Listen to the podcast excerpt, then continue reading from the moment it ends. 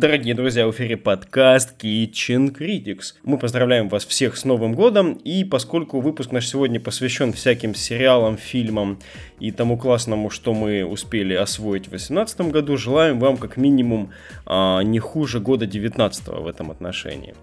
Начнем мы, наверное, с а, лучшего ТВ-сериала, который мы посмотрели в 2018 году. Решили мы взять один, потому что и так выпуск грозится быть достаточно долгим, но если вам захочется, чтобы мы поговорили об этом пошире, пообстоятельнее, можем там записать какой-нибудь спешл, а, где постараемся в целом картину сериальную 2018 года разобрать.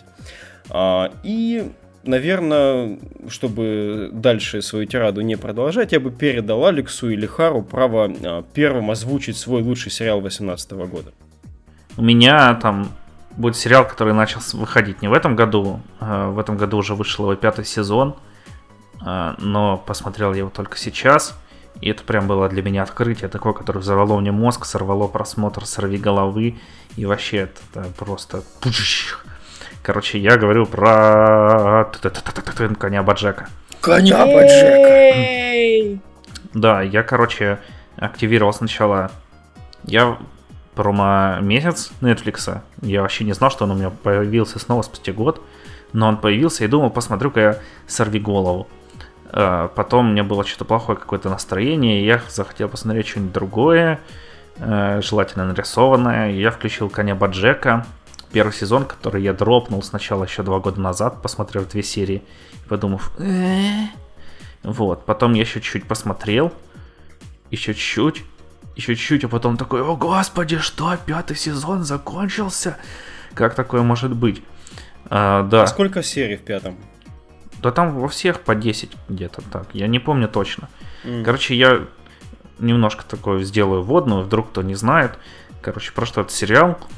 Это про актера мыльной оперы, который вышел в тираж и лежит там, короче, себя на вилле, бухает и э, нюхает кокс и рефлексирует по поводу того, какой вот он был клевый, а какие сейчас сериалы говно, и смотрит целыми днями свой сериал. Про... Ну, это первый сезон. Дальше там все, кор... короче, развивается. У него есть там друзья, подруги, там книгу он пытается про себя писать. Э, немного первый сезон напоминает мне Californication, и вообще все мне говорили, что это Californication, только про, типа, мультик. Но, короче, я Californication посмотрел тоже сезонов 5 или 6, не помню. И по сравнению, короче, с Californ... Californication, по сравнению с Боджеком, это просто какие-то телепузики детские, э, вот, в плохом смысле детские, потому что какой Боджек, несмотря на то, что он рисованный, там, блин, он, э, короче, на самом деле это сериал про то, как э, сложно перестать быть мудаком и вести себя так, чтобы не делать плохо другим людям. Вот. И еще, если вы не знаете, то этого сериала э, был третий, четвертый или второй и третий сезон. Короче, у них стопроцентные рейтинги на Rotten Tomatoes до сих пор. У последнего 97 рейтинг. Он немножко похуже. Но это такие, короче... Флуктуации а, несущественные. Да. Если вы знаете, в чем разница между 97 и 100, то... Be my guest. Я вас поздравляю. Да, ты, чувак, чувствуешь разницу между 47 и 45? а, ну, конечно. У меня сегодня фильм, который третий на моей полке, да, который я это сам буду рассказывать. А, вот а, фильму The Sisters Brothers не хватило одной единички в моей табличке по соточке, чтобы стать на это третье место. Ну, у меня такой таблички нет. Я вообще там против всяких этих э, э, объективных э, попыток объективно оценить то, что угу. оцени, оцениваешь субъективно. Ну, короче, это повод для отдельной дискуссии. Э, короче, что, конь Боджек, он охренительный. Это просто, вот если вы его не смотрели, я вам завидую, я бы сам его хотел не смотреть и пересмотреть еще раз. Потому что это офигенный experience. Ну, вот. ты так долго держался. Можно вопрос, да, а, тоже, кстати, такой. Я не сильно по западным сериалам на самом деле, но вот э, с чем бы я сравнил из таких, которые вот сериалы возымели на меня эффект, с Риком и Морти. Как по-твоему, лучше или хуже в целом? Да, лучше, конечно. Просто Рик и Морти, А, он всем нравится, потому что там типа умные шутки, а, типа там глубокий сюжет про то, что Рик на самом деле он страдает. Но, если честно, вот, может быть, меня там закидают э, помидорами тухлыми, то Рик и Морти там очень огромное количество сортирных шуток и сортирного юмора, и, ну, такого плоского. А, вот. Угу. А, что, я сериал на самом деле люблю, Хотя, если его смотреть, вот через три сезона сядь, сесть и посмотреть, которые есть, то он под конец тебя задолбает. По крайней мере, меня вот задалбал бы. А, вот. Про огурчика Рика, да, конечно, крутая серия была в последнем сезоне. Но все равно там, блин, он просто клево сделан. А так он... Короче, в нем нет глубины в реке и Морте. То, что есть, которая там глубина, типа, про параллельные вселенные и прочее, но она на самом деле такая глубинушка, не глубокая. Сложно сказать. Короче, э, Конь Боджек лучше. Э, чисто по моему субъективному мнению. Угу. Даже вот спустя два месяца после того, как я его досмотрел. Не знаю, почему я спросил именно про Рика и Морти, потому что там есть ну, куча, да, куча всяких принципе... классов, типа Gravity Falls и прочих там, которые вот uh в последнее время хватали звезды с неба. Но как-то вот, знаешь, у них радикальность и в Рике и Морте, и в Боджеке есть какая-то. Ну, вот какие-то стремления к каким-то предельным шуткам, uh-huh. но Боджек все-таки какой-то более аккуратный, более тонкий, что ли. Боджек мне очень, на самом деле, напоминает Adventure Time, потому что Adventure Time ты тоже начинаешь смотреть такой, а, тут про мальчика там с uh-huh. собакой, приключения, а потом ты сидишь там в конце э, какого-нибудь последнего сезона просто рыдаешь, там не можешь слез сдержать. А... Я, я не знаю, я вообще не понимаю, как вы это все сравниваете. Для меня это какие-то вещи, которые, ну, не знаю, там, что общего трактора и помидора? Типа, один красный, у другого дверца наружу открывается. Ну, или там, не знаю, они оба красные. Ну, Нет. Есть, я не понимаю, как можно сравнивать, например, Рика и Морти и Боджека, там, или Adventure Time Боджека. Ну, то есть, это вообще разные, разная лига. Ну, не знаю. А, извини, разная лига, разный уровень понимается? Очень... Или тематика настолько разная? А, нет, настолько разный подход, настолько разная тематика. То есть, если э, Рик и Морти, он чисто пародийный, очень явно пародийный, то Боджек, он все-таки более оригинальный. И шутки по-другому немножко выстраиваются там тоже. И он более цельный такой. Mm. Mm-hmm. Ну, как история. То есть его сравнивают с Californication ом, ну, мне кажется, оправданно, да, потому что действительно он похож, и он даже там высмеивает немного Californication в самом начале. Вот, ну хотя он там дальше все-таки идет. Но при этом, э, например, его тоже э, по сюжетности, по уровню драматизма, там по уровню какой-то вот жизненной философии, его можно отнести к серьезным сериалам, вот с серьезными там, например, актерами. То есть он мог бы зайти. Но при этом его нельзя было бы переснять там с людьми, с живыми, потому что там весь юмор, как правило, большая его часть, вернее, она строится именно на том, что там персонажи антропоморфные животные. Угу.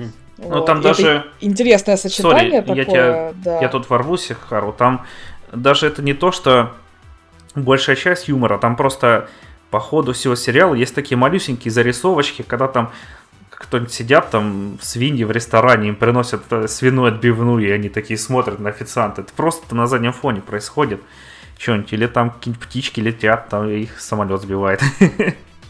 Э, вот, такие вот, да, с животными шуточки в основном. Ой, боже мой, в ранних сезонах, я не помню, в какие сезоны переходит этот персонаж, с которым пытается встречаться принцесса Кэролайн. Этот... Э... Мышь который? Чувак в плаще и в шляпе. А, да, он в первом То есть... тоже сезонах. Ну, это, это просто такая классная тоже метафорическая штука, которая тоже, она настолько абсурдная, что ты ее тоже вот, кроме как в этом пространстве, ты ее не провернешь нигде. Ну, она да. не будет смотреться. И вот это вот какие-то такие уникальные вещи, они здорово, да, тоже привязывают угу. к Боджеку. Нет, ну я их сравниваю, потому что с Adventure Time, по крайней мере, а, вот от этого сериала я испытал катарсис прям такой вот. Особенно в третьем сезоне, если вы смотрели, то там один из персонажей умирает, и я такой сидел, такой, нихера себе. Вот это вот вы, ребят, сделали, вот это вот прям, прям вот... И в Adventure Time мне тоже были такие чувства. А от остальных вот э, других популярных мультиков, которые сейчас выходят, такого не было. Э, поэтому я их сравниваю по чисто субъективным эмоциям, которые я испытал. А, ну, то есть по- понятно, да, по эмоциям. Ну да, так, так, так понятнее, да. Давайте тогда я сейчас тут въеду. А, я сравниваю просто потому, что у меня есть табличка, и я все в ней сравниваю подряд.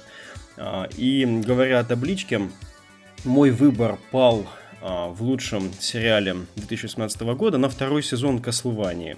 Это анимационный сериал от Netflix, который, можно сказать, собирательным, собира, собирательным не знаю, образом является внутри себя из Castlevania 3, а, игры еще с 8-битки NES, и, по-моему, Castlevania Curse of Darkness, это игра там с PlayStation 2 и Xbox.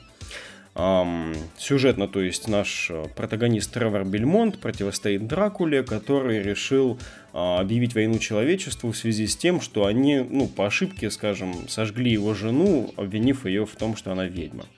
Вот. Но у него была совершенно нормальная человеческая жена, которую он любил, и, по сути, вот а, этой любовью он пытался сам излечиться от ненависти к, к людям.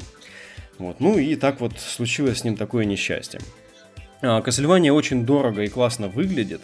А, это я говорю, наверное, про первый и второй сезон вместе, хотя а, почему я начал с таблички? Дело в том, что посмотрев первый сезон, кажется, это был 17 год, там всего 4 серии, я все-таки, ну, так взвесив это, честно, поставил там, по-моему, 72 или 74, что-то такое, ну, первому сезону.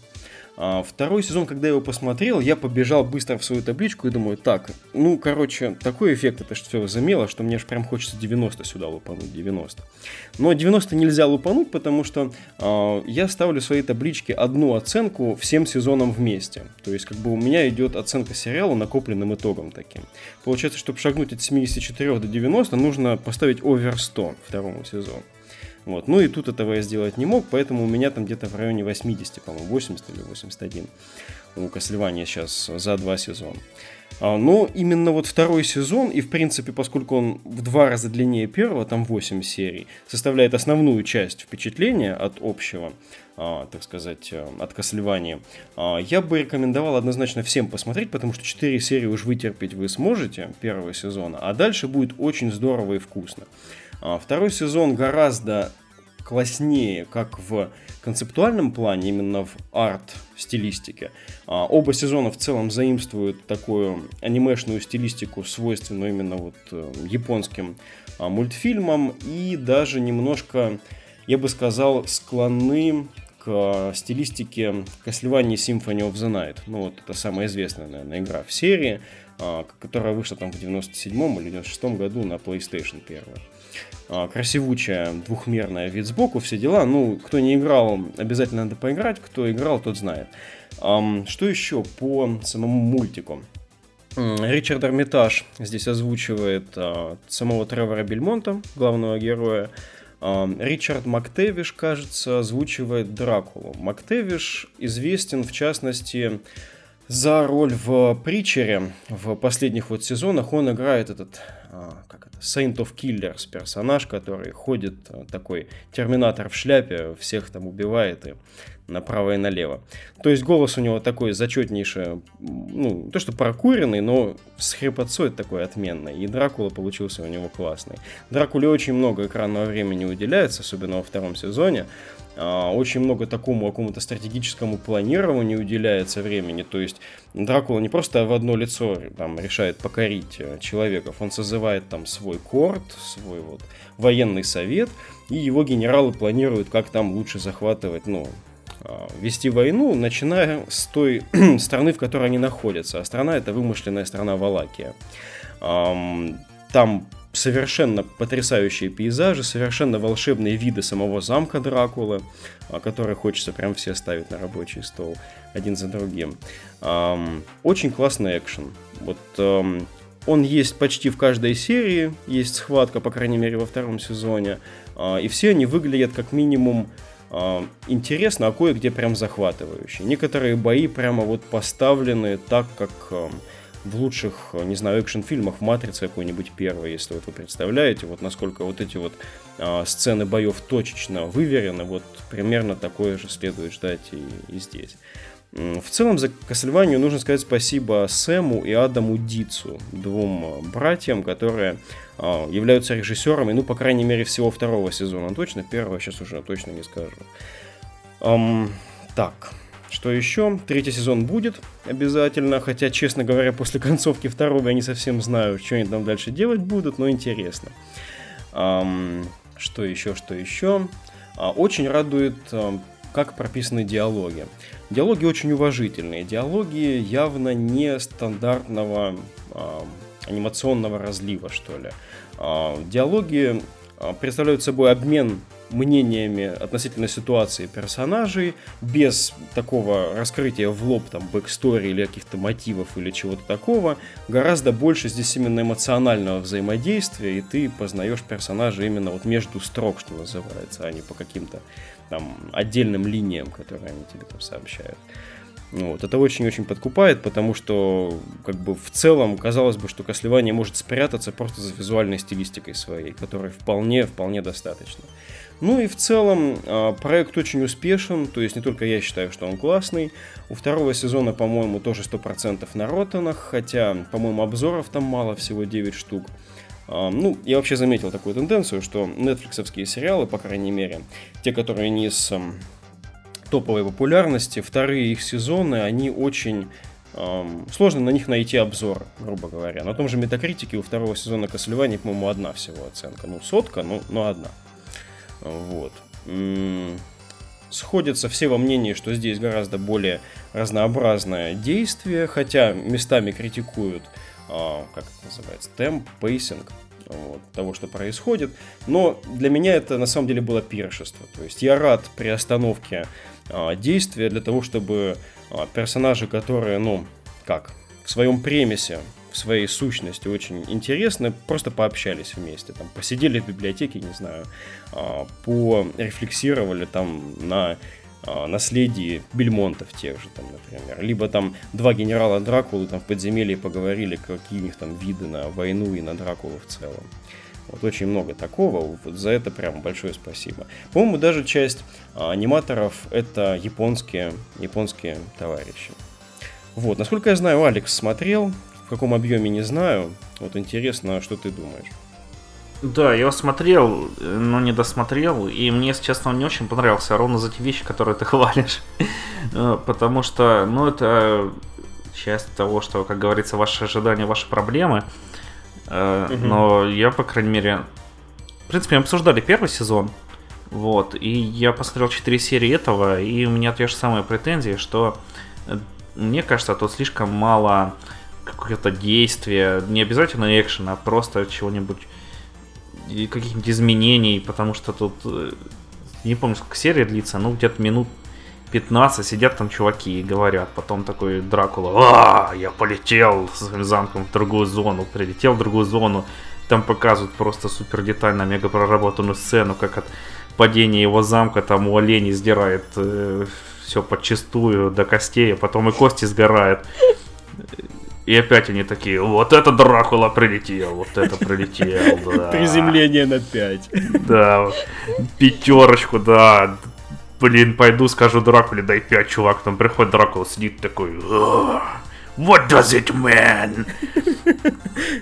Пайлов. Бросает он свой бокал, да.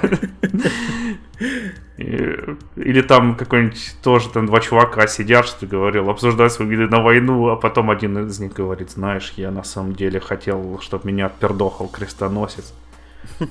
Поэтому я стал вампиром. Неловкое я... молчание. Не, другой говорит, да, и чё, и как? Он говорит, ну, там, я говорю, вдуй мне в дымоход. Он говорит, вдуть в дымоход. А с ноги не вдуть, блин, по роже, тварь и вдул мне с ноги по роже. Но я был счастлив, потому что он мне все-таки вдул. Слушай, ну я рад, что там не об этом в основном говорят персонажи. Да, я на самом деле вот досмотрю и надеюсь, что я поменяю свое мнение, но пока что вот. Я ждал, что там будет, короче, чуваки пойдут наконец-то и там отхлыстают вампиров кнутом. Они пошли отхлыстали кнутом, но маловато. Подожди, подожди. То есть это вот про крестоносца ты сейчас не шутил, да? Это, то есть это канон был. А, ну как, я не знаю, в игре было такое, нет. Там вроде не было огромного негра-вампира. Хотел ремарку добавить. Э, да, можно как бы хвалы разного калибра возносить этому сериалу, а, но в целом, сейчас, судя по общей оценке двух сезонов, это лучшая экранизация видеоигр вообще. Ну, может быть, да. Просто мне кажется, что, короче, он бы назывался как-нибудь по-другому. Там мужики, Дракула и вампиры-педики э, и баба-вампирша в замке летят убивать оленей. Вампиропедики, по-моему, это масло масляное. Я не знаю, что ты используешь. Это, в принципе, нормальные тождественные вещи. Но там не все они педики. Там есть еще викинг, который говорит такой, о, я викинг, я викинг, викингушечка. Э, видели мою визитку, там написано, что я викинг. Я сюда приплыл на дракаре, при том, что я мертвый и не могу плавать, но я викинг. Ну да, есть такой. А, вот. вот он, кстати, достаточно печальный персонаж, да. А в начале его довольно много. И... Знаете, когда обычно персонажа довольно много наэкранного времени? Перед тем, как его обычно там и все. Ох, ты прям умеешь заинтриговать, на самом деле. Так, ну, я не знаю, давайте завернем это, эту, эту темку. Давай Хару. Да. Ой, сложно. Я когда выбирала сериал, я столкнулась с такой подлой штукой, что я вот вспоминаю какой-нибудь title, и так, о, надо о нем поговорить, он же был офигенный. Потом смотрю, а это 2017 год. Думаю, блин, надо про тьму, тьма же охренительная. 2017 год. Черт, Майндхантер, Майндхантер вообще пушка. 2017 год. И так, в принципе, совсем. Вот. Я вскользь сейчас расскажу о несбывшихся таких ожиданиях. То есть, э, я когда посмотрела трейлер там от сериала этого, я думала, угу. черт возьми, вот это вот надо будет запомнить потом, значит, с Kitchen Critics'ами расскажу. Это был террор я посмотрел террор и что-то думаю, ну, что-то как-то, ну, не знаю. Ну, что-то как-то нет. Но это, он был очень красивый, то есть я его для себя отметил как один из самых красивых там сериалов. Вот. А, опять же, мне сложно выбрать один. Так получилось, что в 2018 году сериалы, которые мне особенно как-то зашли, запомнились, они э, примерно про одно. А, в 2018 году очень э, хорошие выходили сериалы про комиков. Угу. Вот. Э, и что я хочу отметить, это удивительная миссис Мейзел и Шучу. Kidding, да? Kidding. Угу. Да, Kidding. Первый, я так понимаю, он довольно малоизвестный, и как-то он не особо не пропиаренный, особенно в наших широтах. Ты про что... Maisel, прости? Я про Maisel, да, первый. По-моему, Maisel очень известна в... Ну, по крайней мере, среди тех, кто вообще сериальчики смотрит. Да, Kidding, да, мне, мне Kidding кажется, как-то, да, Kidding, да, там Керри. А, а подожди, а кто режиссер Кидинга? Известный чувачок. Я забыл. О... Извини, что сбиваю. Сложно, все. Сложные да. вопросы задаешь, да. я не помню. Я помню, что там Керри. Вот.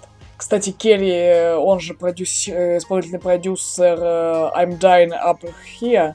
А, извини, Мишель Гондри. Мишель Гондри, режиссер ну, да. э, этого самого, господи, «Сияние чистого разума». Да. Ну, Мейзел мне ужасно нравится, как она... Не, не надо, мне нравится там все. Мне нравится только, какая красивая там картинка, какая красивая там главная героиня, какая она обаятельная. А, я немного так расскажу, наверное, про что, потому что, ну, у меня, например, в ленте про нее не пишут вообще в твиттерской абсолютно. У меня и про киллинг-то как-то не пишут, не знаю, я так ориентируюсь. То есть я в своем пространстве информационном про Мейзел не вижу ничего вообще. Интересно. А меня парад... чуть ли не повесить готовы за то, что я не посмотрел до сих пор. Вот, ну вот, интересно. А, это сериал про женщину-стендапера, в общем, ну, вернее, молодую девушку. Ей, по-моему, 26 всего лишь. которая разошлась с мужем, таким же молодым, с Аболтусом, и поняла, что ее призвание это стендап. Стендап-комедия. А это 50-е. И 50-е, по-моему, начало 60-х, что-то такое. И с женщинами в стендап-комедии там все очень плохо, естественно. Что интересно, кстати, при такой все-таки феминистической, можно сказать, теме, Угу. вот, женщины в 50-х, там особенно женщины в юморе в 50-х, сериал удивительно эту тему не педалирует, то есть он тебе ее в глотку не запихивает, как сейчас вот многие сериалы этим грешат, потому что он написан прекрасно. Там история развивается так, как вот, по-моему, идеально должна развиваться история любого фильма, когда она сама себя несет, когда она сама себя по накатанной развивает, когда одно действие выходит логически из другого действия, когда персонажи, вот находясь в своем там, пространстве, не обязаны что-то такое делать экстраординарное, чтобы двигался сюжет. То есть э, им даже не нужны особо внешние факторы какие-то. Угу. По сути, там почти не вводится, кстати, новых персонажей. Ну, может быть, парочка там за весь сезон, второй. Он э, второй сезон четко едет практически на тех же героях, э, которые были заданы в самом начале. И темы у этих героев, их развитие, оно не оскудевает. Оно продолжается и продолжается. И за всеми персонажами очень интересно наблюдать. Они все живые, они все яркие, они все своеобразные очень. Например, что мне еще особенно понравилось, обычно в сериалах, там, в фильмах, где женщина там разводится с мужем, и на нее, значит, направлен прожектор, и она что пытается изменить в своей жизни, муж э, в худшем случае он выступает как какая-то оппонирующая сила, как какой-то совершенно никчемный персонаж, либо как персонаж, который, ну, довольно серый, мне кажется, и возникающий только для того, чтобы какой-то плод-твист создать. Ну, то есть он несет на себе нагрузку такую, отталкивается от противного, как, как бы, да? Как правило, да. Как правило, вот бывший муж это такой персонаж, который, да, э, выступает там чисто для двигания сюжета. Мгм. Если вдруг он нужен, его так из холодильника достают, и он что-то там подвигал в хорошую да. или в плохую сторону. Здесь же э, муж вот этой миссис Мейзел, он тоже отдельный персонаж, и очень здорово, что за ними обоими можно наблюдать. То есть ты понимаешь, что вот этот их разрыв, ну, когда в первых сериях, там, в первой серии кажется, что вот этот Джоэл совершенно отрицательный персонаж, долбодятел и просто полное днище, то чем больше двигается его сюжет, тем дальше, тем больше ты понимаешь, что, ну, в принципе, а, то, как они сошлись, то, почему они сошлись, то, нас, почему они так рано сошлись, там они поженились буквально после института, там, а, это очень характер, характерно для тех времен вообще, и очень интересно в плане того, что нам показывают, что оба совершенно неопытных человека попытались себе выстроить идеальную жизнь, и у них ничего не получилось не потому, что там кто-то из них плохой, кто-то хороший, а потому что они еще сами не поняли, кто они вообще такие. Они вот поиграли в какую-то семью, поиграли в какие-то вот роли, а оно не получается, оно не склеивается вообще никак. И те отношения, которые у них возникают по ходу сериала, они становятся какими-то гораздо более важными, сложными, интересными, чем были у них в начале. Когда там один избалованный ребенок, а другая там какая-то самоотверженная домохозяйка. Вот. И то, как, какими они становятся оба, через что они проходят, э, как они растут над собой, Мгм. это все очень увлекательно и очень как-то важно и на самом деле ценно. Интересно. именно Вообще, извини, извини, быстренько Ну, вставлю. ничего, ничего. Значит, э, это- мне кажется, это очень здорово, именно здоровая такая, здоровый взгляд в целом на такие ситуации в жизни. То есть люди, которые, которых мы считаем достойными, а главное, Игорь, я так понимаю, вполне достойный персонаж, за ней интересно наблюдать. Угу, да такие люди обычно находят себе, ну, не последних людей в спутнике. То есть, когда они расходятся, нельзя просто относиться к а, того, ну, к мужу там или к жене, кого оставляют, как к отправной точке, не более того. То есть, этот человек как минимум интересен и тоже достоин изучения, и как бы его путь тоже важен. Вот да, и очень интересно, потому что тут же как про путь именно человеческий, то есть какими по поиске себя, и по творческие, то есть про метание, что такое быть творческим человеком, что такое стоять там вот в, в свете софитов и шутить там на публику, и ездить какие-то какие там в туры, когда у тебя там 10 копеек за душой. То есть какие-то такие вещи про вот тут у меня не получается, тут у меня не получается, и я, честно говоря, иногда даже вспоминаю вот фразу, которую там главной героине говорит ее менеджер. У нее э, получалось хорошо-хорошо, э, а потом у нее бах и первое неудачное выступление, там вообще никто не смеется. Угу. И она такая, все, я провалилась, что за дела, да это ужасно, да я не смогу. И она говорит, да, ты провалилась, и ты еще раз провалишься, еще раз провалишься, ну типа, а что, ну, а, а потом у тебя будет все отлично, а потом ты еще раз провалишься, мол, а что ты хотела? Это же вот путь. И вот про этот вот путь, про то, что ну вот дорогу осилит идущий, так скажем, там оно хоть и более мягко, как тоже там «Умираю со смеху», да, тот же сериал там по стендаперам, более такое немножко лайтовое, но при этом оно какое-то более любовное, оно с большей любовью относится и к комикам, при том, что там есть, например, э, реальные комики, ну, в смысле, реальные, которые реально существовавшие персонажи, тот же Ленни Брюс, например, трагической судьбы стендапер.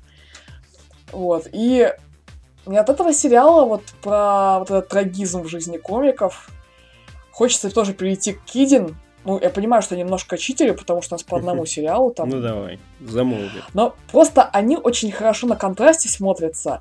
И по Кидин мне вообще э, трудно не сказать, потому что в чем-то этот сериал довольно уникальный главный, главного героя там играет Джим Керри. Он играет, э, ну, не стендапера, не, даже почти не комика, он играет такого... Я пытаюсь аналог из русской культуры привести.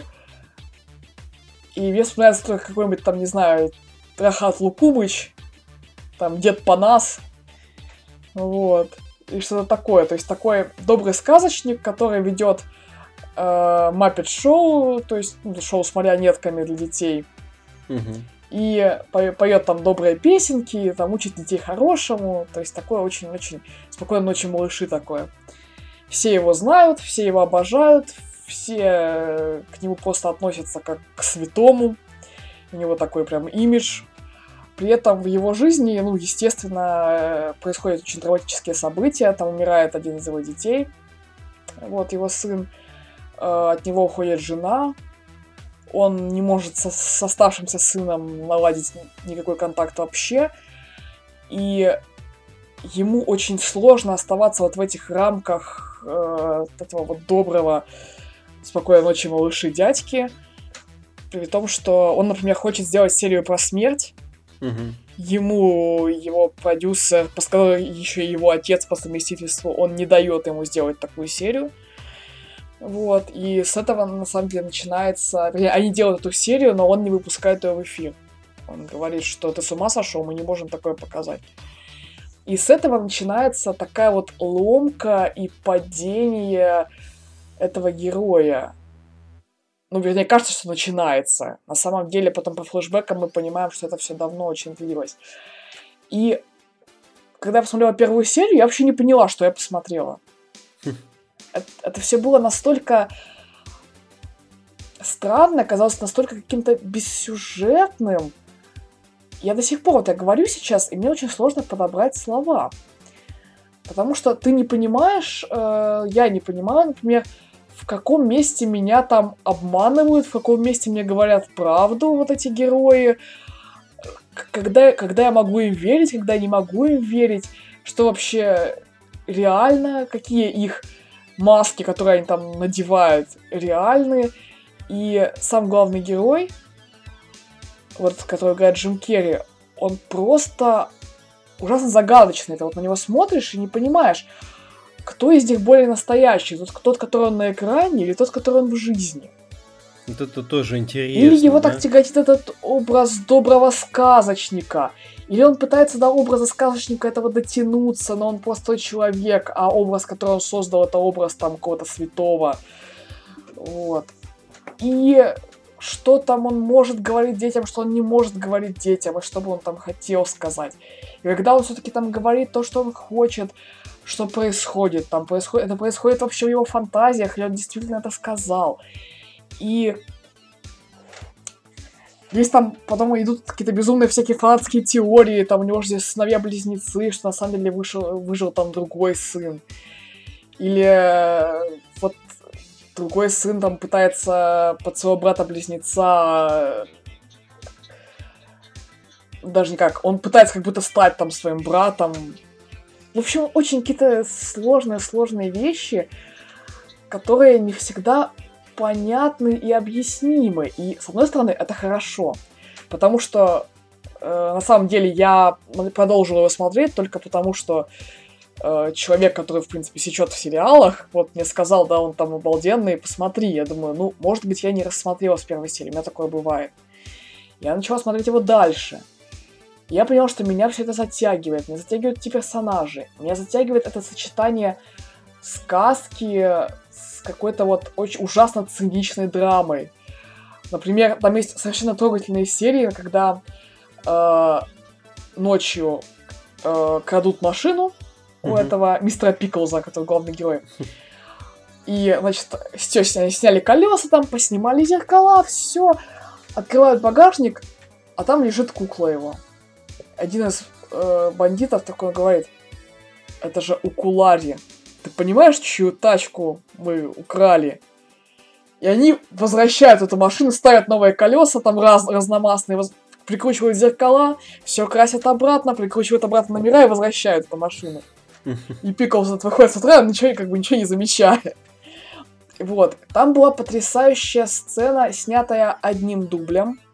Очень интересно смотреть на сочетание вот э, как снимали эту сцену, и параллельно смотреть саму эту сцену, когда э, женщина-наркоманка, она случайно видит по телевизору передачу этого Пиклза, в которой он говорит про то, что в глубине тебя есть место, доступное только тебе, вот такие вещи, в общем. И просто он говорит, говорит, говорит по телевизору, а вокруг в это время меняется комната и меняется жизнь этой женщины. Там она выгоняет мужа, она там э, меняет интерьер, у нее, она находит работу, у нее появляются подруги, у нее появляется там собака и все такое, тра-ля-ля-ля. Она совершенно кардинально меняется. И все эти перемены, все это снято одним дублем за один поезд камеры. То есть камера отъезжает, в это время там рабочие поменяли быстро-быстро там интерьер. Угу. Оторвали одну панель, прикрутили другую. Камера отъезжает, в это время они там поменяли телевизор, там сменились день на ночь, все такое. Поменяли мебель.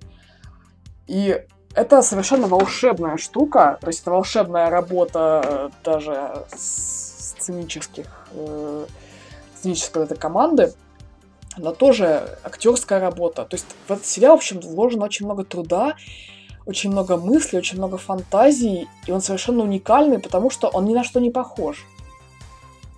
Ну, Там... Кстати, да, Хару, э, можно за зачитерю немножко? Э, точнее, я давай. твое читерство поощрю. Хочу вопрос задать. Вот, давай, а, давай. По-моему, 10 серий там, да, и 6 из 10 серий как раз режиссер Мишель Гондри. Um, Есть ли ощущение вот этой вот сильной авторской руки в, в всем сезоне? То есть, ну, я говорю, например, с оглядкой на молодого папу, например. Ты знаешь, я просто... Я давно смотрела «Вечное сияние чистого разума», я плохо помню руку Гондри, то есть, mm. если, например, с э, папой было проще, потому что с, э, с Валентино я хорошо как-то вот помню, как он делает. Но здесь, ну да, я же говорю, он уникальный, этот сериал. Я думаю, в него очень много вложено такого, чего обычно, даже не то, что обычно не вкладывают в сериалы. Ну да, кстати, ты хорошо привел в пример молодого папу, потому что э, молодой папа такой настолько же уникальный. Да, да, хорошее, вот это хорошее сравнение. Вот здесь я полностью поддерживаю это сравнение, потому что здесь та же самая сложная психологическая работа над персонажами. Кстати, там еще есть отличный эпизод, ну, немножко, ну, это даже не спойлер, э, когда вот главный герой влюбляется в женщину, которая умирает от рака, и она говорит, мне жаль, что я там не увижу свою старость, жаль, что я не вижу, какой я буду старый. И он делает для нее куклу ее же, но старушки. Он приводит ее в студию, и он, он кукольник, он знакомит ее вот с этой куклой. Вот, там кто ты? В общем, я вот я храню там потерянные страницы жизни. Вот. И ужасно трогательный момент, и там он поет ей песню вот от имени этой куклы. И при этом при этой вот такой трогательности и нежности там совершенно циничнейшие просто сцены. Вот. Э, там, например, не знаю, когда там тоже для другой героини, там, другой герой устраивает театр теней, mm-hmm. и там у него три куклы, и она говорит, типа, так, подожди, а чем ты держишь третью? Он такой, не-не-не, типа, все нормально. вот. И, в общем, такой ужасно едкий юмор там, и серьезные моменты там тоже ужасно циничные, но при этом какие-то трогательные светлые моменты, они максимально светлые. И вот на этом контрасте пропадает понимание вообще всего, а что же в этом настоящее-то? И, ну, естественно, напрашивается ответ, что настоящее это и то, и то. Угу. Вот, но при этом, э, как только вот ты привыкаешь к циничности, сериал в тебя запускает что-то ужасное, нежное и искреннее. Привыкаешь к нежному искреннему, э, сериал на тебя накидывается с матюками и просто тебе там показывает что-то ужасно там, ужасно злобное. И вот так тебя шатает, и в принципе это с, сочетается э, с шатаниями главного героя, который вот так вот живет. Вот, в таком вот ритме. Наверное, да, я много очень говорила об этом, но как-то вот да. Сериалы про комиков в этом году очень удались. А, я так понял, ну, из того, что ты сказала, а, что, что Гондри, наверное, что Сарентино как будто бы берут сериальный формат, который гораздо длиннее, чем фильм, времени больше, и специально используют его, чтобы сфокусироваться буквально на одном человеке, что интересно. Вот. То есть это не э, повод там кучу-кучу там создать каких-то ситуаций с привлечением множества действующих лиц, а вот это вот именно интимизация больше. Интересно. Ну, в принципе, не сказала, что там прям очень интимизация. Ну да, у нас есть э, один какой-то круг лиц, лиц, который сжимается буквально до одной семьи. То есть все, кто работает там над шоу вот этим вот этого мистера Пиклза, они все родственники. Угу. То есть получается, что вся вот эта вот э, весь личный ад главного героя, он по сути, несмотря на его там всемирную известность, он, с одной стороны, его ад, это вот это вот то, что у него есть образ, который как бы присваивают себе люди по всему миру, угу. а с другой стороны, его личный ад, это его семья. Вот. Поэтому да, оно, с одной стороны, очень интимное, а с другой стороны, вот ну, здесь, я так понимаю, действующих лиц побольше, чем в папе. Явно, да? Кстати, почти столько же. Угу. Ладно, я, наверное, это попробую передать пальму Алексу, потому что мы действительно немножко это развернулись с читерством. Да, как-то. Алекс, давай потихоньку переходя к лучшим фильмам 18-го, вот э, начнем с третьих мест. А, прямо аж даже интересно, что у тебя там будет, потому что, мне кажется, мы с Хару немножко спалились со своими э, фильмами до начала записи, а ты нам не говорил. Короче, сейчас сделал небольшое лирическое отступление, лирическое отступление. И скажу, что в этом году на самом деле довольно много было хороших фильмов и сериалов, которые я не успел посмотреть, так что если что, не пишите, что я тут тварь. Необразованная. Нет, тебя Кстати, я здесь тоже сделал лирическое отступление. Знаете, искусство кино есть такой старый журнал российский. Ага. А, Долин еще недавно возглавил его после, кажется, смерти Дондурея, по-моему, до, до этого был главред. Ам, так вот, они вывесили список а, топ-10 фильмов а, своей редакции 2018 года. Много людей там и много этих топов получается на одной странице. И, блин, ребят, вы бы видели, что там за чушь люди пишут. Мне кажется, местами мы получше искусства кино будем. А, в том смысле, что а, топы, где а, Например, одну из позиций написано «Тоня против всех» и в скобочках «Только из-за Марго». Ну, О, господи. Типа такого. Или Черная пантера в скобках, чисто за дизайн. Ам, как бы немножко начинаешь сомневаться в здравости критиков из искусства кино, и, сука, у них в топе вот эти вот а, подписки там чисто за дизайн. А как будто бы ты, что, не смотрел больше ничего в этом году, что можно не чисто за дизайн вставить в топ-10? Вообще с ума посходил. Ну, Когда ты говоришь, Алекс, что ты не посмотрел много фильмов, я тоже так думаю, и у меня тоже такая оговорка, можно сказать, можно ее приписать, скопировать и мне вставить. Ну да, это очень странный подход какой-то. А, я, короче, тут небольшая подводочка, хотя даже получилась хорошая с Пантерой, потому что у меня на третьем месте третьи Мстители, вот. М, И я тут часто, короче, пихаю в наши топы уже, не помню, четвертый год или третий марвелские фильмы, этот год не исключение. А, ну, что тут сказать? Короче, это чисто за то, что здесь супергерой Марвел. Я его сюда добавил. Потому что тут Махач, самый большой Махач. А, да, короче, а, это же не самый большой кроссовер в истории э, медиакультуры. Потому что в этом году уже был лучший, самый большой. Да, Супер Smash Bros. И знаете что? Супер Smash Bros. великолепная игра. Короче, я в нее играю, когда я включаю Супер Smash Bros. Так, так, вот не, не- Нет, Не ты, ты читала первое, теперь это выпуск на 3 часа, 4 Ладно, окей, хорошо. Короче, в Супер ладно. Smash Bros. там все Чёрт. сделано просто идеально. Там есть, короче, дух Снейкмен. И знаешь, кто э, за кого он дерется? Точнее, кто за него дерется? Снейк. Снейк дерется за Снейкмена. Точнее, даже два Снейка. Один Снейк, а другой Мэн. Вот, есть там пас Артега, у которой есть бомба. Кое-где. Вот. А, ну ладно, это небольшая шуточка. А, короче, что?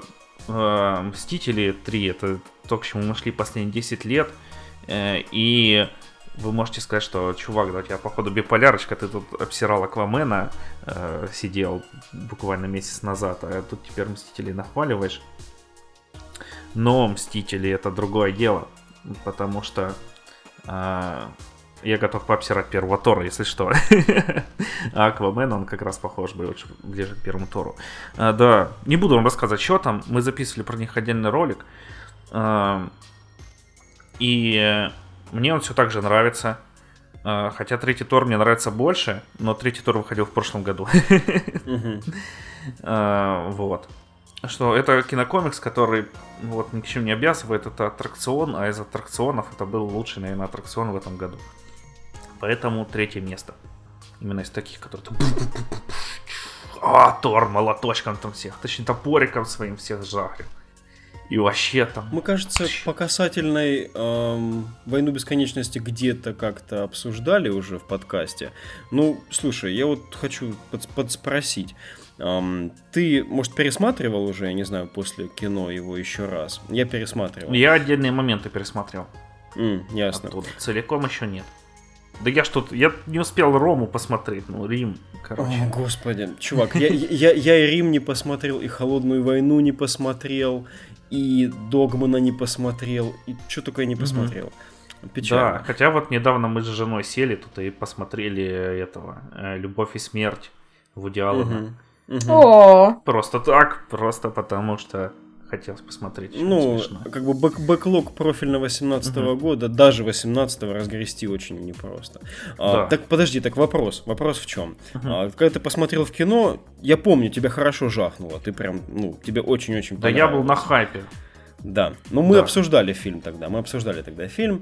А, После вот это вот время прошло, значительность осталась, вторая часть прям ты очень-очень ждешь, а тоже у нас Годзилла еще в следующем году, в этом году уже даже. Блин, ну ты, конечно, сравнил с Годзиллой. Я-то, блин, Годзилла фан, как и ты. Вот, это сложно, короче. А, Потому что, блин, ну ты вообще ставишь такую ситуацию, типа, чувак, а что ты больше любишь там? Э, или Сливочное папу? мороженое или шоколадное мороженое? Это можно ну, у нас же то, и 19 другое. год, у нас даже внутри фильма про Годзиллу нереальный махач и с Гидорой, и с Роданом, и с Мотрой, а тут еще и Мстители последние, как бы. Ну, просто, понимаешь, я не буду выбирать. я же могу посмотреть их оба. вот, для меня они однозначные. И э, у меня не упал интерес э, к Мстителям. Я готов посмотреть четвертый, мне интересно все. Пока что еще хайп-машина не заряжена на полную катушку.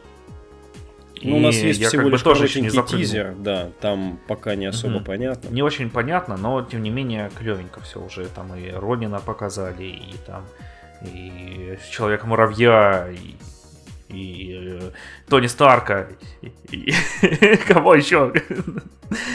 Всех ребят, короче, показали. И на самом деле интересно, что там будет. Не хотелось бы, чтобы всякие фанатские теории э, подтвердились, но, скорее всего, не подтвердятся. Э, Но это будет не так клево. Хотя, с другой стороны, это ж комиксы, там всегда, блин, такая развязка. Что ты смотришь, ты думаешь, господи, половина персонажей умерла, другая половина готова вскрыться, третьей половины нет, что делать? И потом такой кто-нибудь говорит, такой чувак, там, Человек-паук, Человек-паук. Хочешь, я исполню любое твое желание, Человек-паук такой, да, я хочу, чтобы ничего этого не было. Вот, так что, скорее всего, тут будет такой же конец. И я, в принципе, к этому готов морально. И хоть тут и нет Человека-паука, скажет Тони Старк, что хочет, чтобы ничего этого не было. Кому загадать такое желание? Я, Дармаму, там, какого, там Я бы, миллионы блин, человек. я просто очень, короче, когда сидела в психоэлектроне Мстителей, я сидела и просто, господи, хоть бы ничего этого не было. Потому что не могу же здесь сидеть. Он такой долгий и нудный. Ну, кому как. Бейте их быстрее уже всех, да. Ну ничего, А, м- а Алекс-то по сливанию понравился, да. покритиковал, мы тоже можем немножко влезть. Влезайте. Я готов критику выслушать. А вот так вот. а Бла-бла-бла-бла-бла-бла. я Fight me. Бла-бла-бла.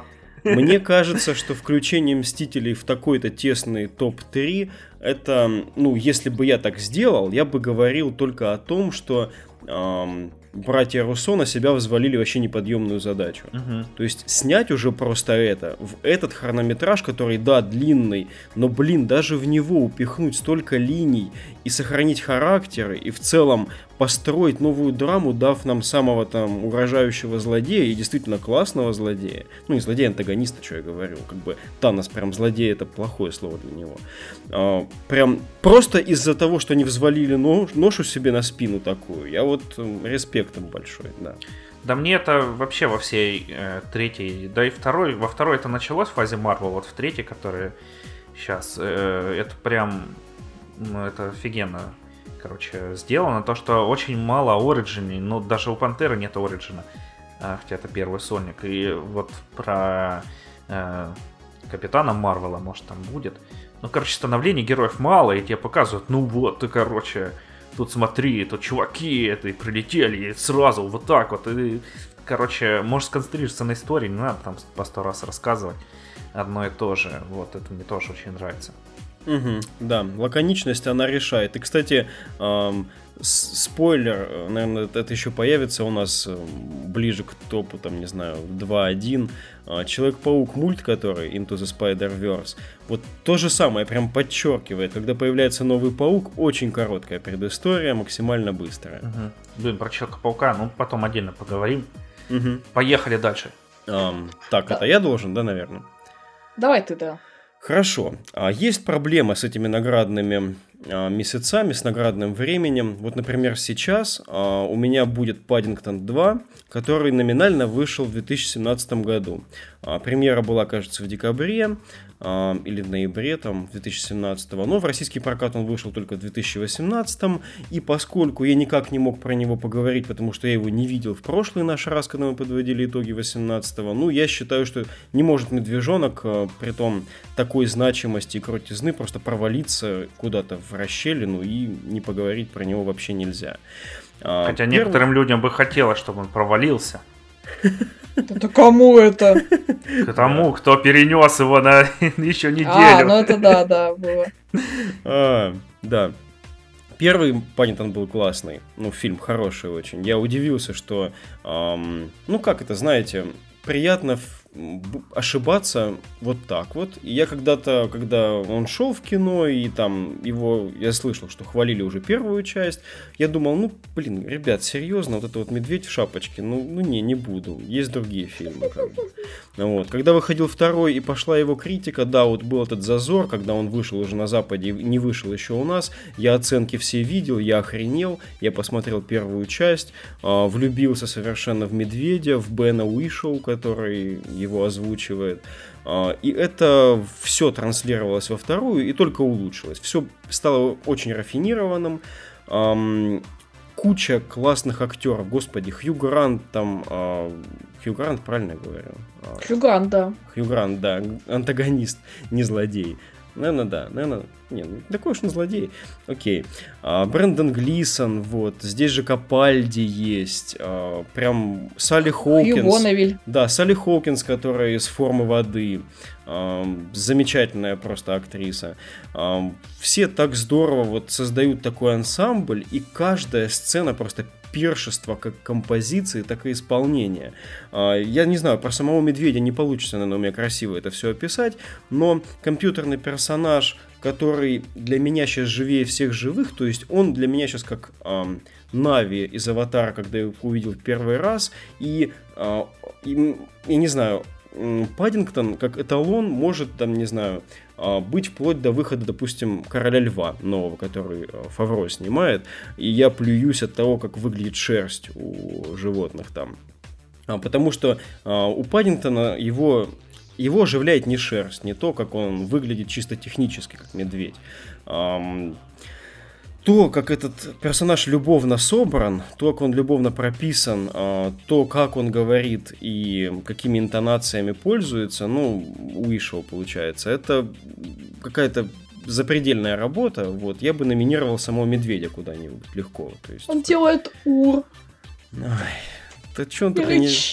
А, я не буду сильно спойлерить по сюжету. Здесь во второй части вроде бы вначале все хорошо, но потом его как-то подставляют, нашего Мишку, он попадает в тюрьму, а, а он-то всего лишь... Он-то всего лишь хотел а, подарок бабушке сделать хороший. Не могу, как ты рассказываешь, это еще милее. Блин, бабуля, да, финал, конкретно финал, я плакал в кинотеатре. Да. Это, э, это редко бывает, но меня так это растрогало. И финал настолько простой, настолько правильный, э, свободный от вот этих всех обязательств, концовок Мстителей, чего-то такого напряженного. Ты живешь в этой картине, и она тебе в конце дает такой пей что, ну дай бог вот каждому фильму так.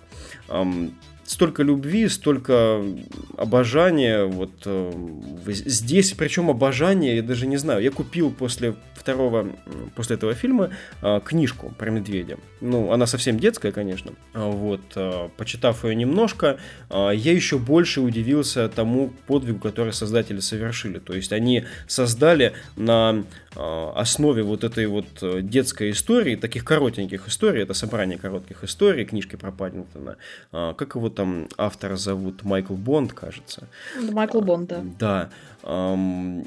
Собрание этих коротких историй, ну, это совсем-совсем детское чтиво. Ну, оно красивое, но совсем уж, ну, не универсальное, что ли. То есть получить полное наслаждение от них взрослые, взрослому будет трудновато. А вот от фильма легко. И если вас еще до сих пор вводит в заблуждение этот медведь, и а, стоит ли смотреть его при таких оценках, больше вот не думайте, просто посмотрите.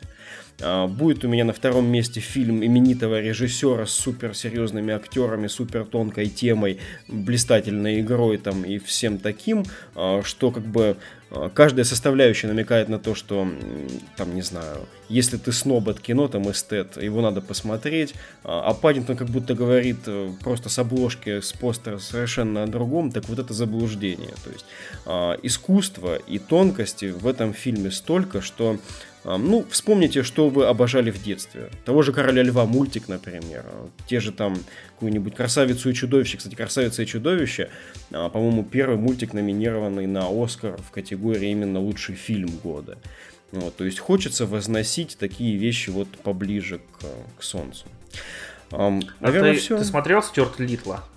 Да, да. Вот э, вторую часть. Mm, да.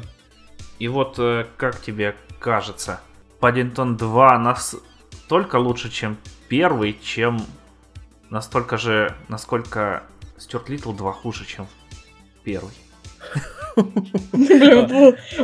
Вот сейчас сложно было. Мне просто первый очень понравился Стюарт а, Литл. Сейчас смотри, я правильно понял? А настолько ли Паддингтон шагнул вверх, насколько Стюарт Литл вниз? Да. Um, Или выше уже просто некуда. Знаешь, Стюарт Литл у меня, не, у меня не, не такой большой разбег, прости, между ними в восприятии. Может, память подводит. Mm. А, но я помню, что вторая похуже, но эм, Паддингтон 2 настолько формулу перфектит, настолько этот фильм кажется идеальным здесь. А, при этом он создает именно то чувство, когда, знаешь, допустим, Темный рыцарь Нолана. И дальше там объявляют, что Харди, Бэйн и концовка трилогии, и ты думаешь, как можно перебить Темного рыцаря? Это никак невозможно. Uh-huh. Паддингтон 3, ты не ждешь, что он побьет Паддингтона 2. Но это совсем другое восприятие этого всего здесь. То есть он может быть чуть хуже. Дай бог, чтобы он был чуть хуже. Как бы чуть хуже. Это будет все равно идеально, фактически. Это вот, вот такая величина. Прямо удивительно. Удивительно то, что они здесь сделали. Я глубоко рекомендую посмотреть всем. Я... На самом деле, 18 год был очень хорошим в плане кино. И я много посмотрела. Я жалею, что я не посмотрела больше. Я не успела посмотреть все, что хотела. Угу. Там я не успела посмотреть человека, который э, убил Дон Кихота, например. Угу. И еще много-много вещей, в общем. Но я только недавно посмотрела Леди Бёрд, например. Ну, много. У меня большой был бэклог такой. Но на третье место я поставлю балладу Бастера Скакса. Ага. Воиновский вестерн. Сборник новелл. И про него, ну, отзывы, насколько я знаю, такие ну, не очень восторженная. Да, он не, он, не, он, не, он не хватанул да. звезд, и, насколько мне известно, очень все сфокусировались. Ну, честно, посмотрев его, я понимаю, почему они так сделали. Э, на том, что отдельные эти баллады, они лучше, чем другие баллады. Да, есть такое. Вот.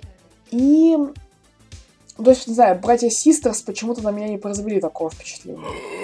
Это мой honorable mention, и, по моему мнению, братья Систерс там пунктиков на 20 по 100 шкале лучше. Да.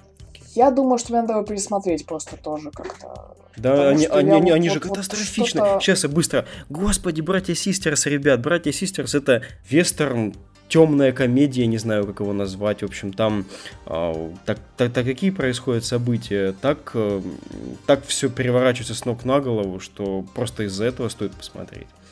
А, да, Хару, возвращаю тебе пальмочку. Вот, просто, просто мне кажется, здесь настолько... Это одна, одна история, одна не, не баллада, да, но она цельная и, сука, блин, сама по себе очень э, роллер-костер такой. Прям то сердце падает, то поднимается. У меня, вот, э, почему баллада Бастера Скракса вызвала столько эмоций? Наверное, потому что вот у меня, например, есть знакомая, знакомые бариста, которые ведут замечательный канал бариста по подписке. И недавно там был такой пост про соревнования бариста. Как, собственно, как понять, э, хорошо ли ты сделал кофе. Угу. Если ты сказал там, у меня кофе будет пахнуть, э, там, иметь привкус там горелой древесины, угу. а оно у тебя там получилось со вкусом, не знаю, крыжовника, то ты проиграл. У тебя то, что ты заявлял, не соответствует тому, что ты сделал. Значит, ты провалился. Вот. И вот здесь у Коинов они сделали вот конкретно именно то, что они как бы заявляют. Они создали фильм, который не идеальный, в котором одни баллады, может быть, лучше и интереснее других, но они создали книгу, которая не существует.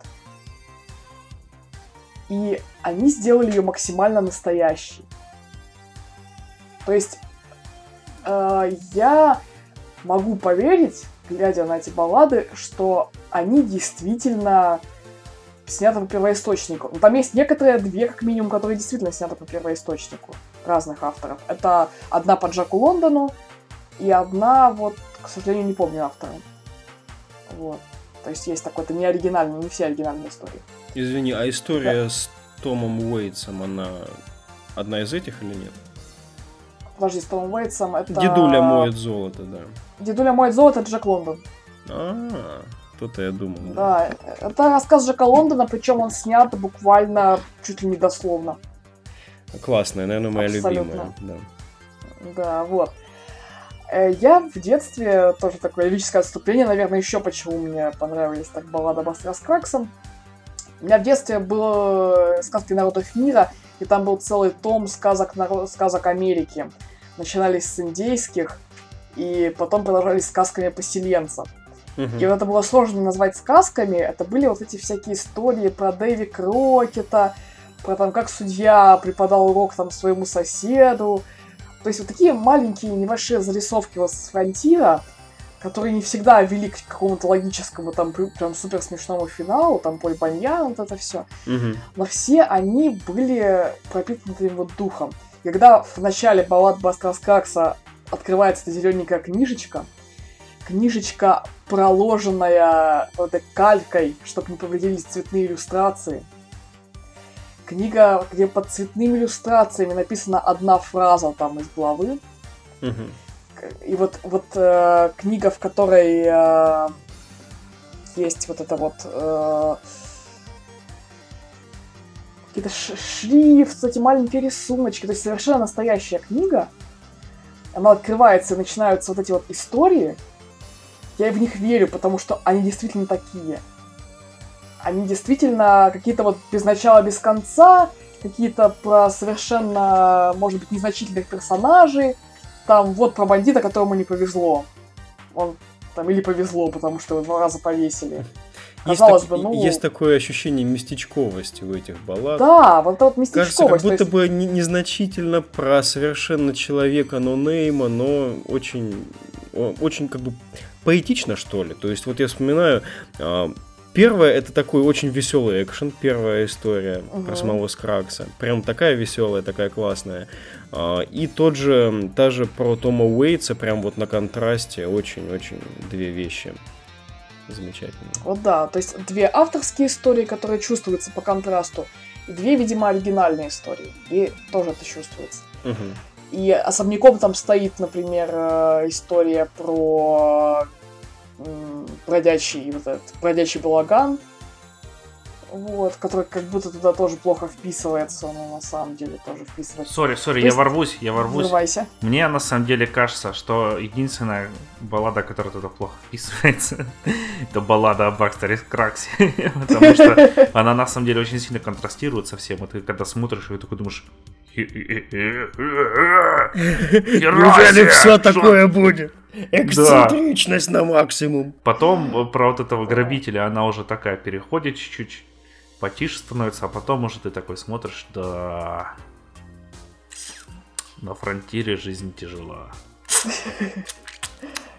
Ублюдки пришли тут, увели сам, моих овец. Сам хэви щит.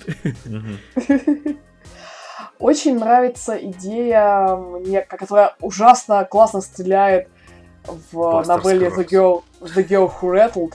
Нет, штука, которая особенно стреляет в новелле The Girl Who Rattled, это вот эти подписи под иллюстрациями, о которых, э, которые тебе как бы зачитывает автор.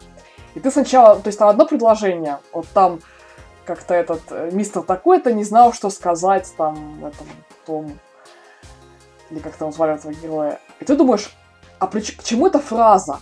И потом, когда заканчивается эта новелла про девушку, угу. и звучит эта фраза, и вот ты понимаешь, насколько эта фраза, блин, ужасная.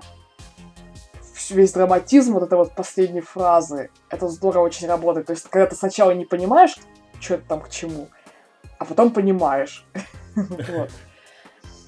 И вот эта литературность вот этой вот, вот этих вот баллад. То есть, если бы не было этой книжки в начале, если бы это не была книга, это бы, мне кажется, не сработало. Вот как с, со страшными сказками, да, вот фильм, кто помнит, такой итальянское, итальянский. То есть, где тоже несколько новелл, и они вроде бы очень красивые, ну, как-то вот, ну и что?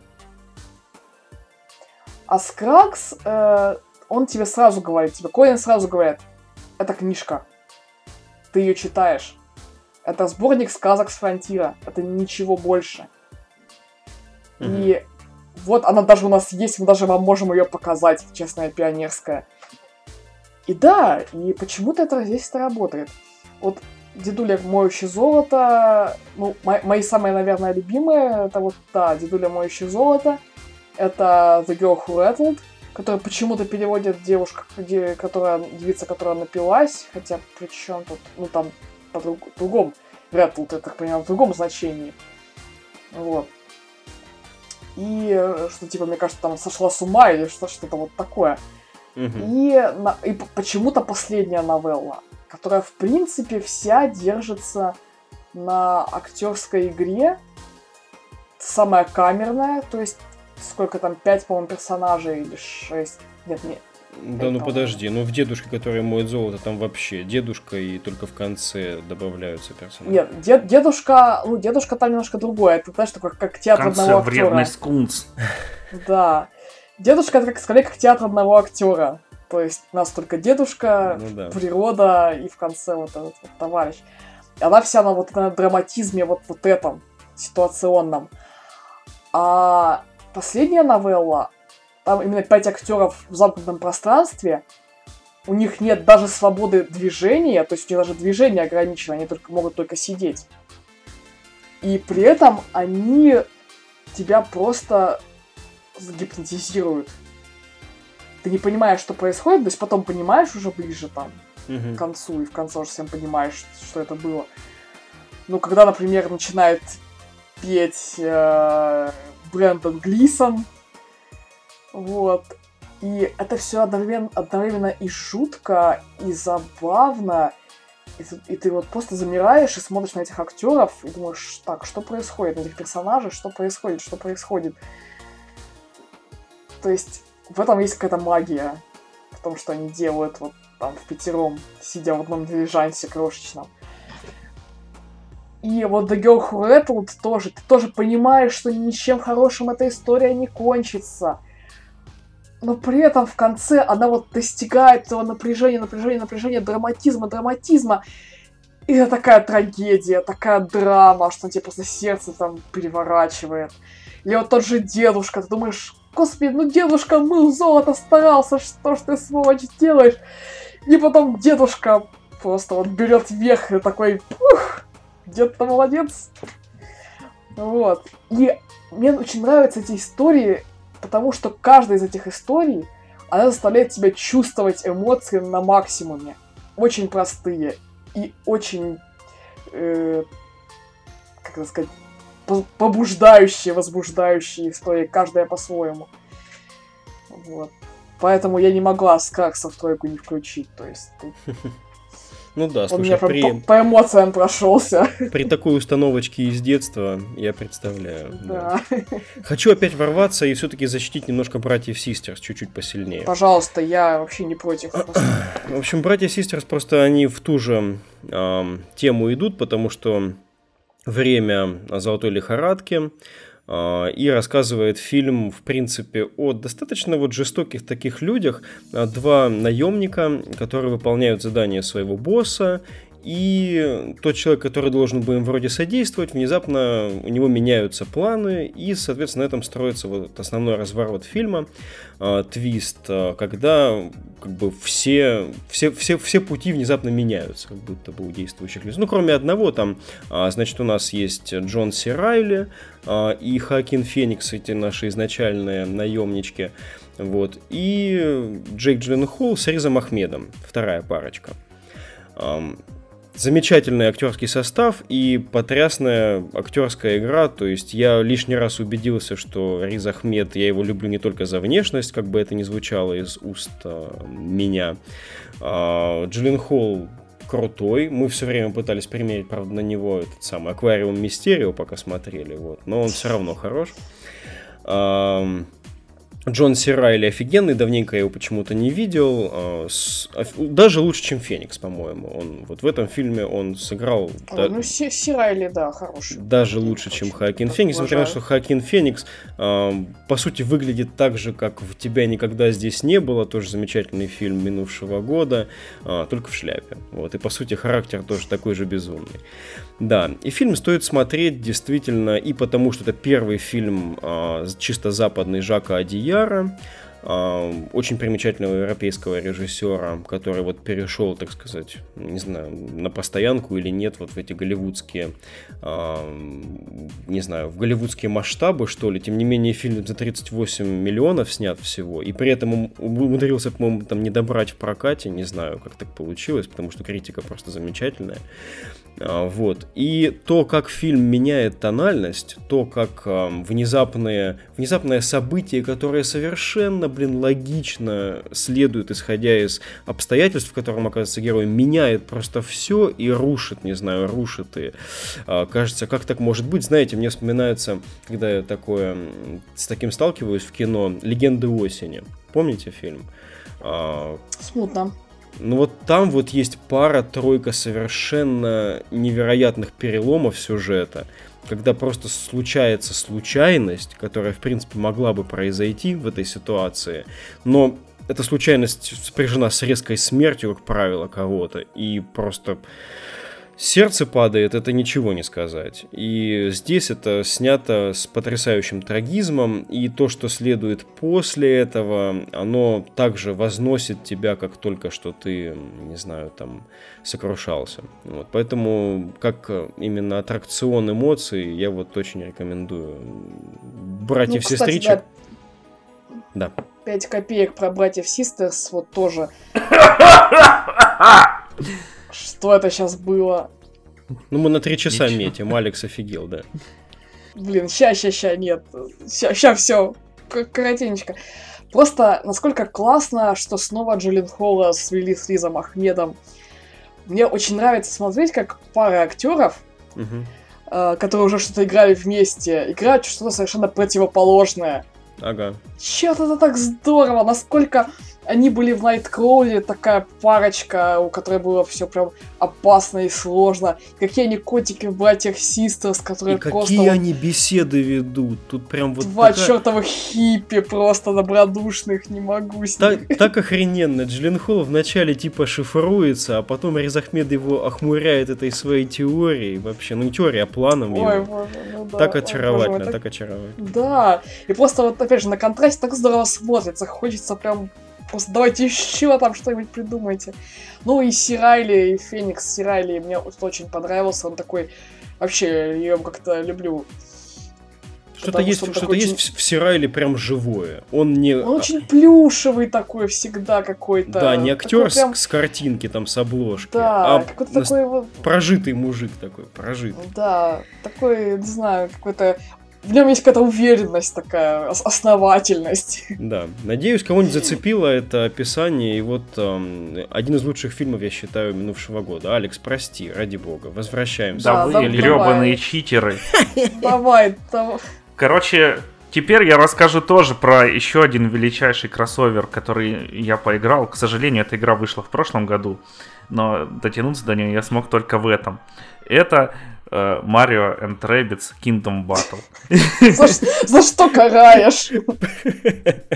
За все хорошее, да. А мы сейчас вообще где? У нас нам нужно второе, второе место? Второе, уже? Да. да, по второму месту. Мы сейчас Ладно, третий, были ну, Алекс, места. давай, Алекс, давай.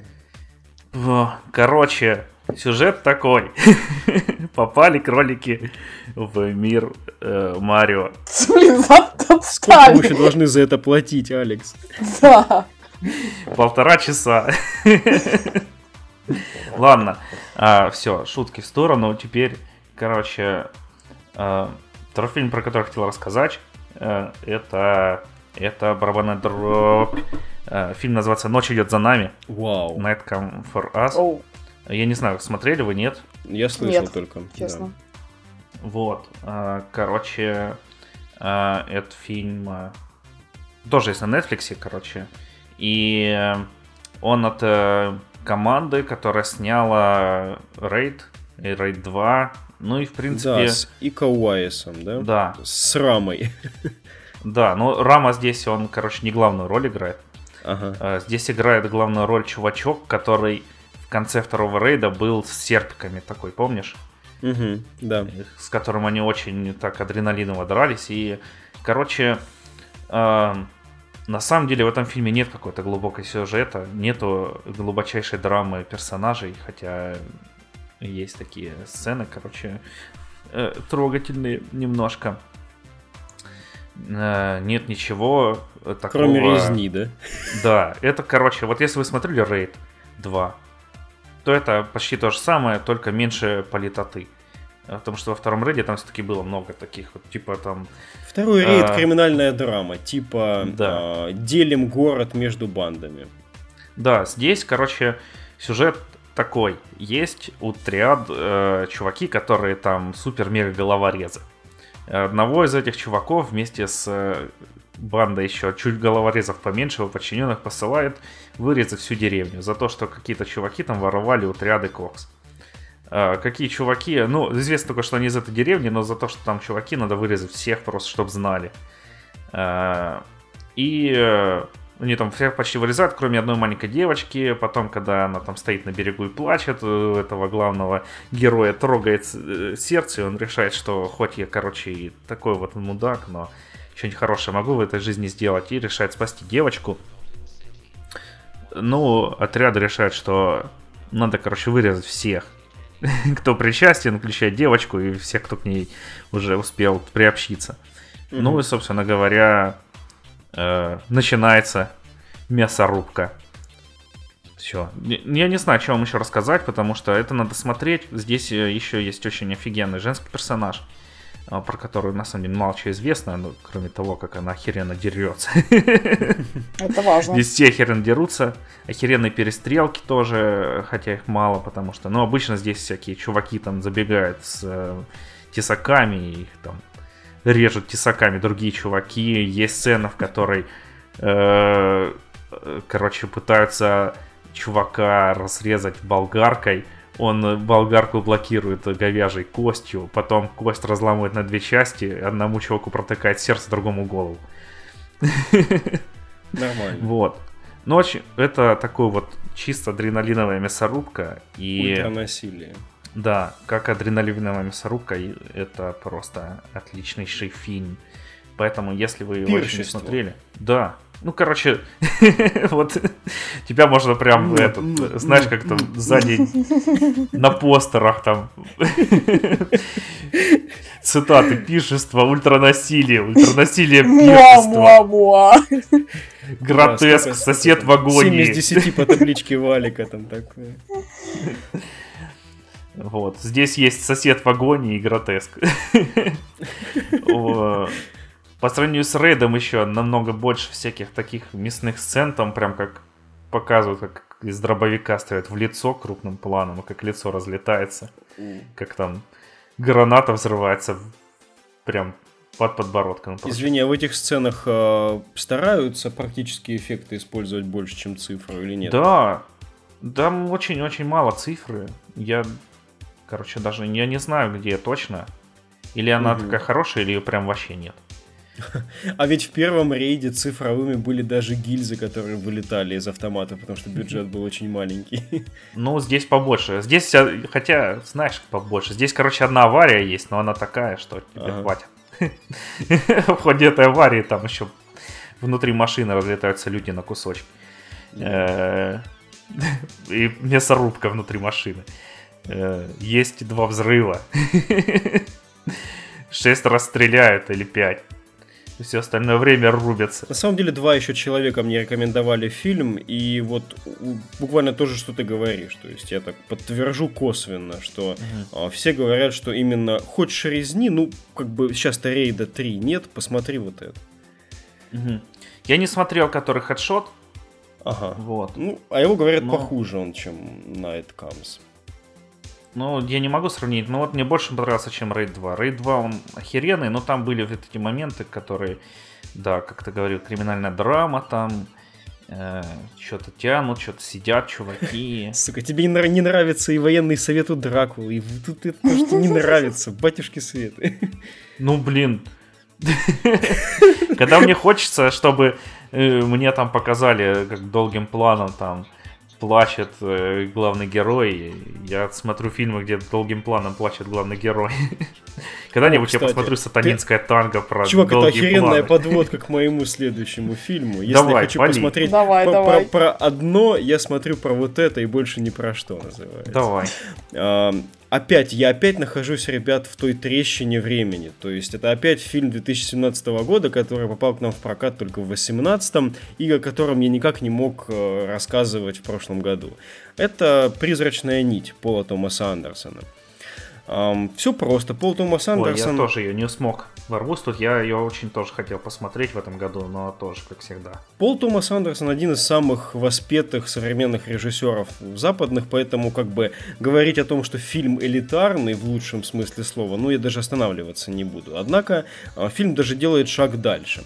Главный актер Дэниел Дель Льюис играет а, кутюрье, модельера, который влюбляется, ну, скажем то, что влюбляется, он берет себе за музу официантку, которая, ну, в кафе увидел там у себя. Очень, это история на очень тонких чувствах, на очень тонких нюансах, на тени чувств, на тени ощущений таких. То есть действительно это муза, а, для него. И говорить о том, что это как объект а, вожделения там или какой-то любви, сразу ну никак не получается. Это настолько понятно и очевидно, и настолько ты внезапно оказываешься из-за этого в переносишься в шкуру главного героя, ну, конечно, нельзя отменять мастерство Дель Льюиса просто само по себе, потому что, э, если помните, то «Нефть» или «The Will Be Blood» — это вот предыдущая коллаборация Пола Томаса Андерсона с Дель Льюисом, э, взяла буквально там все награды, на которые номинировалась, и считается одним из лучших фильмов американских всех времен. Э, то есть здесь сам человек способен зрителя замечательно перенести в настроение своего персонажа, но обстановка, музыка. Джонни Гринвуд опять, конечно, саундтрек написал из Radiohead, да. Um, то, как, э, как выглядит помещение, как выглядит одежда, а, как выглядит обстановка, в которой он творит одежду, эти пейзажи вокруг. То есть, эм, знаете, кажется, что по такой теме, по маленькой и узкой, с таким маленьким количеством персонажей, и с таким вот фокусом на каждого из них, и на их дело, и на их э, оттенки отношений, эм, скорее аниме какое-нибудь покусилось. То есть там аниме про кутюрье, там, вот, что-то такое. А здесь Пол Томас Андерсон и Дэниел Дэй Льюис и вообще, то есть э, я здесь э, наслаждался именно эстетически, э, как не наслаждался, наверное, несколько лет, вот, когда смотрел этот фильм, потому что эм, тут убийств или там каких-то фильм, не знаю, сцен из «Братьев Систерс» вот не может быть в принципе в таком фильме. А, как будто настолько понижается этот градус переломных моментов, что каждое малейшее изменение существенное вот в жизни этих персонажей для тебя становится таким переломом. Не надо никого убивать. То есть флуктуация мельчайшая пускает уже такие волны, такие цунами по э, ткани картины, что вот ты чувствуешь что можно снимать настолько тонко. И это очень здорово. Вот. Ну, не знаю, что еще здесь говорить. Фильм снят, кстати, заметил совершенно случайно, что те фильмы, которые сейчас обсуждались, последние, вот «Братья Систерс», э, «Призрачная нить» и что еще у меня что еще у меня было, господи, дай памяти, Паддингтон сняты примерно за одни и те же деньги, за 35 миллионов, 35-40 миллионов долларов. Помню, как э, буквально, не знаю, лет 7-8 назад говорили, что любую мелодраму, чтобы снять там средненькую, в Штатах нужно 40 миллионов, 40-60. А сейчас умудряются такие вещи, такой красоты снимать. Даже Паддингтон, господи, там сколько графики, да, и тот снят за 38 или за 40 миллионов. Ну, медведь свое отбил многократно. У призрачной нити а, получилось чуть похуже, потому что бюджет в 35 миллионов, а, прокат в 47 миллионов не особенно покрывает, учитывая маркетинг. Ну, не знаю, по-моему, Андерсону не привыкать к такому прокату. Как раз, мне кажется... Чё, Валичек, походу не будет киновселенной, да? А, да, ну, ну Шьямалан-то вообще, по-моему, пер поперек тоже всей этой херни, и у него, ну, я не знаю, что получилось, надо глаз посмотреть, но говорят, жесть и херня. А, так, я что-то хотел подвести там, господи, блин, а, Алекс, Алекс, Алекс. Сорян. Спасибо, спасибо, спасибо. А, ну да, Хару, Хару, Хару добавь. Да. Ты, помнится, у тебя был твит про Пола Томаса Андерсона. А, и про то, как он на какой-то встрече, а, я прочитал, ну, правда, сумбурно помню содержание, чуть ли не Шаркнадо сказал, что нужно, чтобы фильмы такие были, потому что иначе нам дадут денег, не дадут возможности их снимать. А, не-не-не, там было не то. Это они обсуждали какое-то кино, ну, то есть в компании, по-моему, даже просто и один из товарищей сказал, что вот, в общем, мне вот этот фильм, значит, не понравился. Угу. По Шаркнадо я уже добавил, типа, ну вот, плохой фильм. Нет, он сказал, мне, это типа плохой фильм. Ну, Шаркнадо ты уже такой... просто в гротеск возвела. Да, Шаркнадо, да, это я усиливаю метафору. Вот, он говорит, ну, этот фильм ля-ля-ля, он, ну, ты считаешь, что он там плохой, неудачный. А Пол Томас Андерсон ему сказал, что не надо так говорить, потому что мы все в одной лодке. Ну, то есть, типа, это не фильм как бы плохой, а фильм, ну, не твой. Угу. А так-то мы все в одной лодке находимся. Типа, захочешь снять вот, такой ребята. же фильм, э, убедись, что у тебя будет возможность это сделать, и поэтому не поноси то, что делают другие. Ну, типа, да, да. Прикольно. Типа, прикольно. да.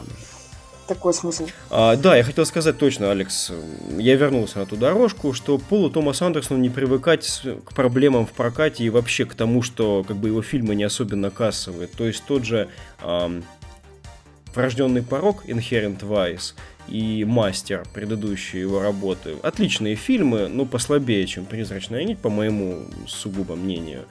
А, несмотря на то, что там фу, Мастер, это, фу, господи, это же просто супер. А, он делает, что хочет, и а, оперирует такими инструментами с такой точностью, вот именно эстетическими инструментами, что э, не относиться к нему как к одному, опять-таки, из величайших режиссеров современности, но опять не получается. Я рад был в очередной раз убедиться в этом, ну, в том числе при Дель Льюисе в главной роли. Вот. А если есть чего спросить или добавить, буду рад. Я mm. прям даже... Нет, нет. Ты, ты был хороший. Спасибо. Я очень хочу посмотреть фильм, надеюсь, в скором времени ознакомлюсь с ним. Мне он да. в ближайших планах. Это супер спокойный фильм, а, который хорошо выбрать для тихого вечера, возможно, с каким-нибудь там венцом или вкусной едой. То есть всем посоветую для полнейшего расслабления такого. И при этом это интересный фильм. То есть э, и так, и так ловишь себя в том, что ситуации постоянно меняются. Э, просто не ждите там переворотов, там, не знаю, калибра легенд осени тех же, да. Давай, Хару, теперь ты. Мой второй номер – это «Между рядами», немецкий фильм, режиссер Томас Штубер. До этого я ничего у него не смотрела, честно признаюсь. А здесь соблазнилась трейлером. Я уже не помню, на что я ходила в кино, но перед этим фильмом шел трейлер как раз между рядами. И он меня чем-то сразил. Ну, во-первых, необычным сеттингом достаточно.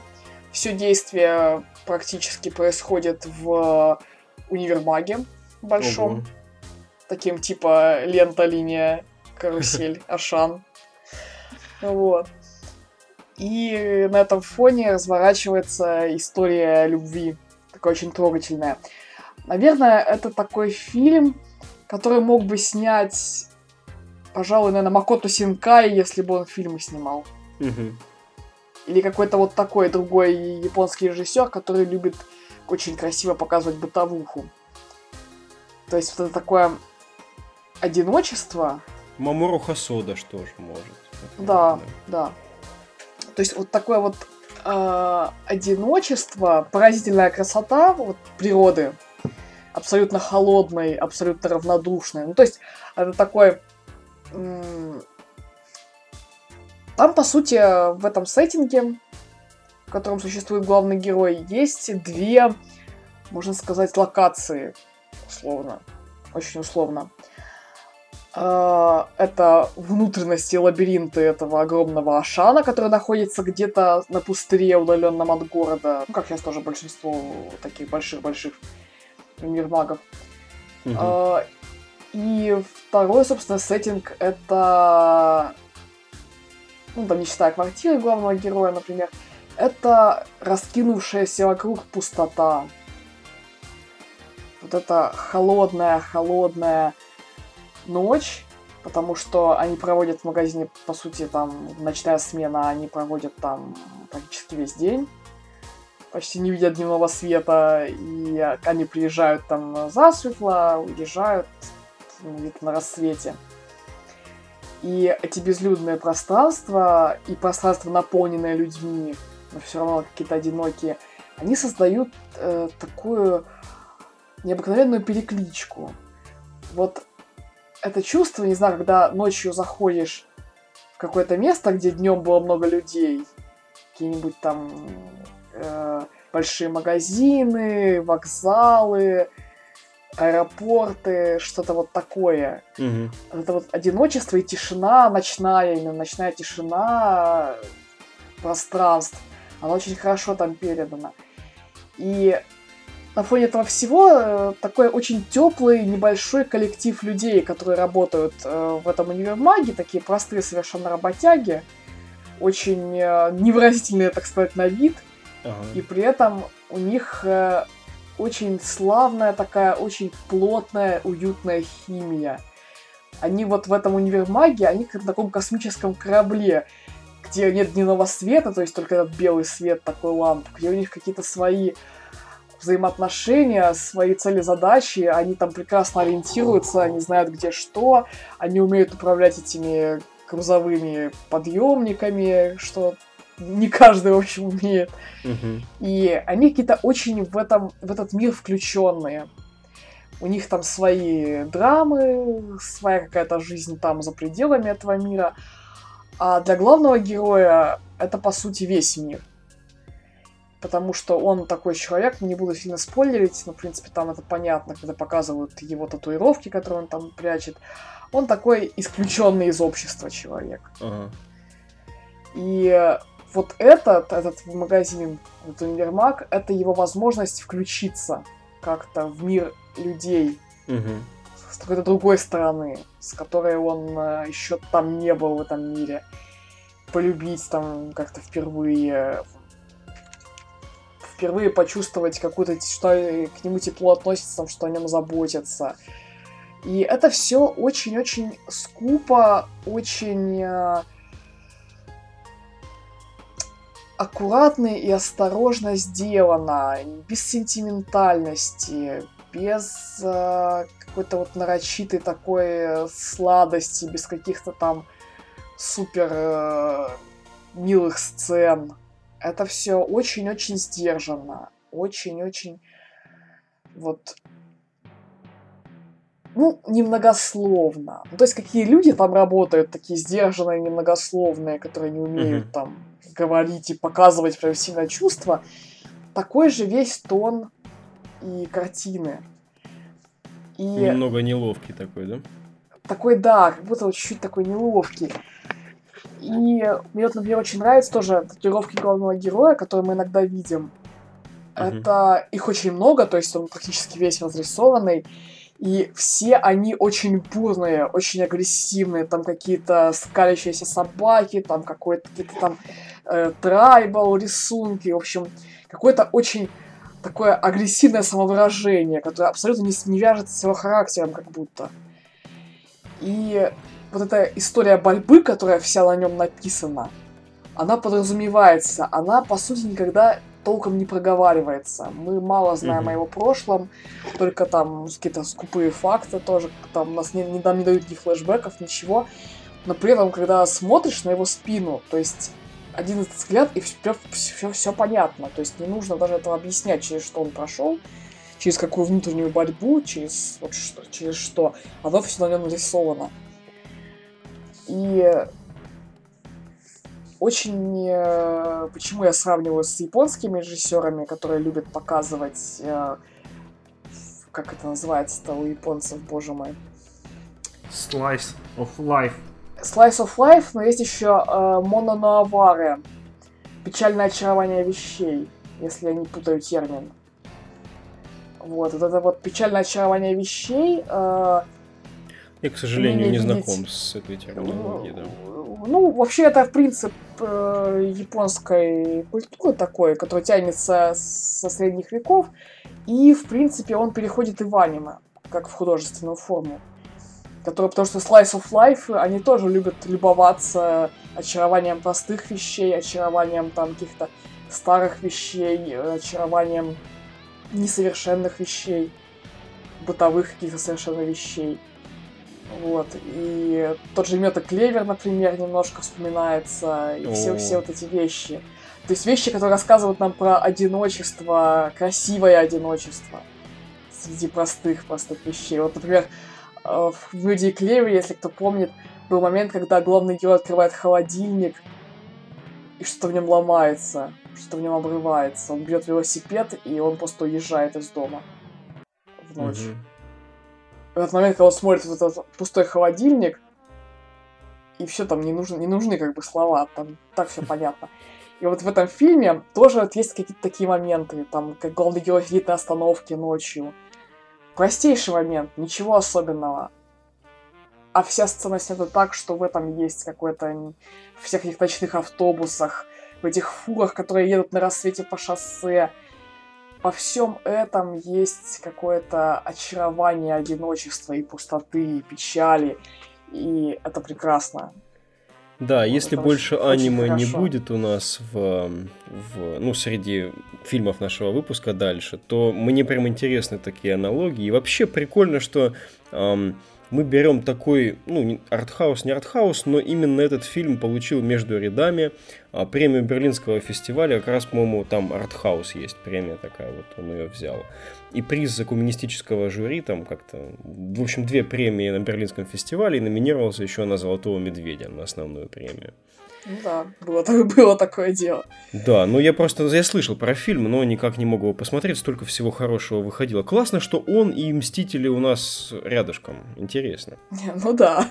Мне нравится, что у нас такой... Сейчас буду, буду нас хвалить. Мне нравится, что у нас такой хороший разброс интересный получается. Ну да, типа просто сказать, что там «Призрачная нить» классный фильм, но это ничего не сказать, да, надо поставить его в ряд с чем-то. Ну да. Ам, Алекс, наверное, будем переходить к самому соку смаку. Да. Давай, сок. Ох, сок, со- сок сочище. Э, Вы тут, короче, читерили. Я подумал, что надо на самом деле мне тоже читерить по-быстрому. Давай. Хотя вы уже читерили. Э, До этого я, короче, и ты мне напомнил про аниме. Недавно досмотрел High School Girl.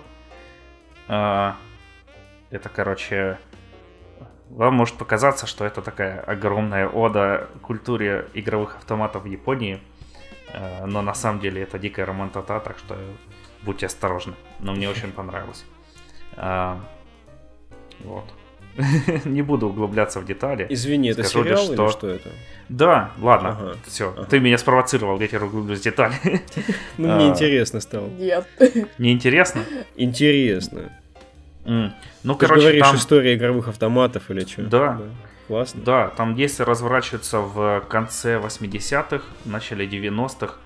Э, и рассказывает про главного э, мальчика, который там вместо учебы все время зависает в игровых автоматах. У него там цель, короче, стать самым крутым бойцом в Street Fighter, потом в Street Fighter точнее в Street Fighter 2, потом в Street Fighter 2 Turbo, Street Fighter 2 Champion Edition, вот, и прочее. И в какой-то момент его там э, серию побед прерывает девочка, которая такая, типа, выглядит как пой-девочка, но ходит в автоматы отрываться, потому что ее там муштруют дома.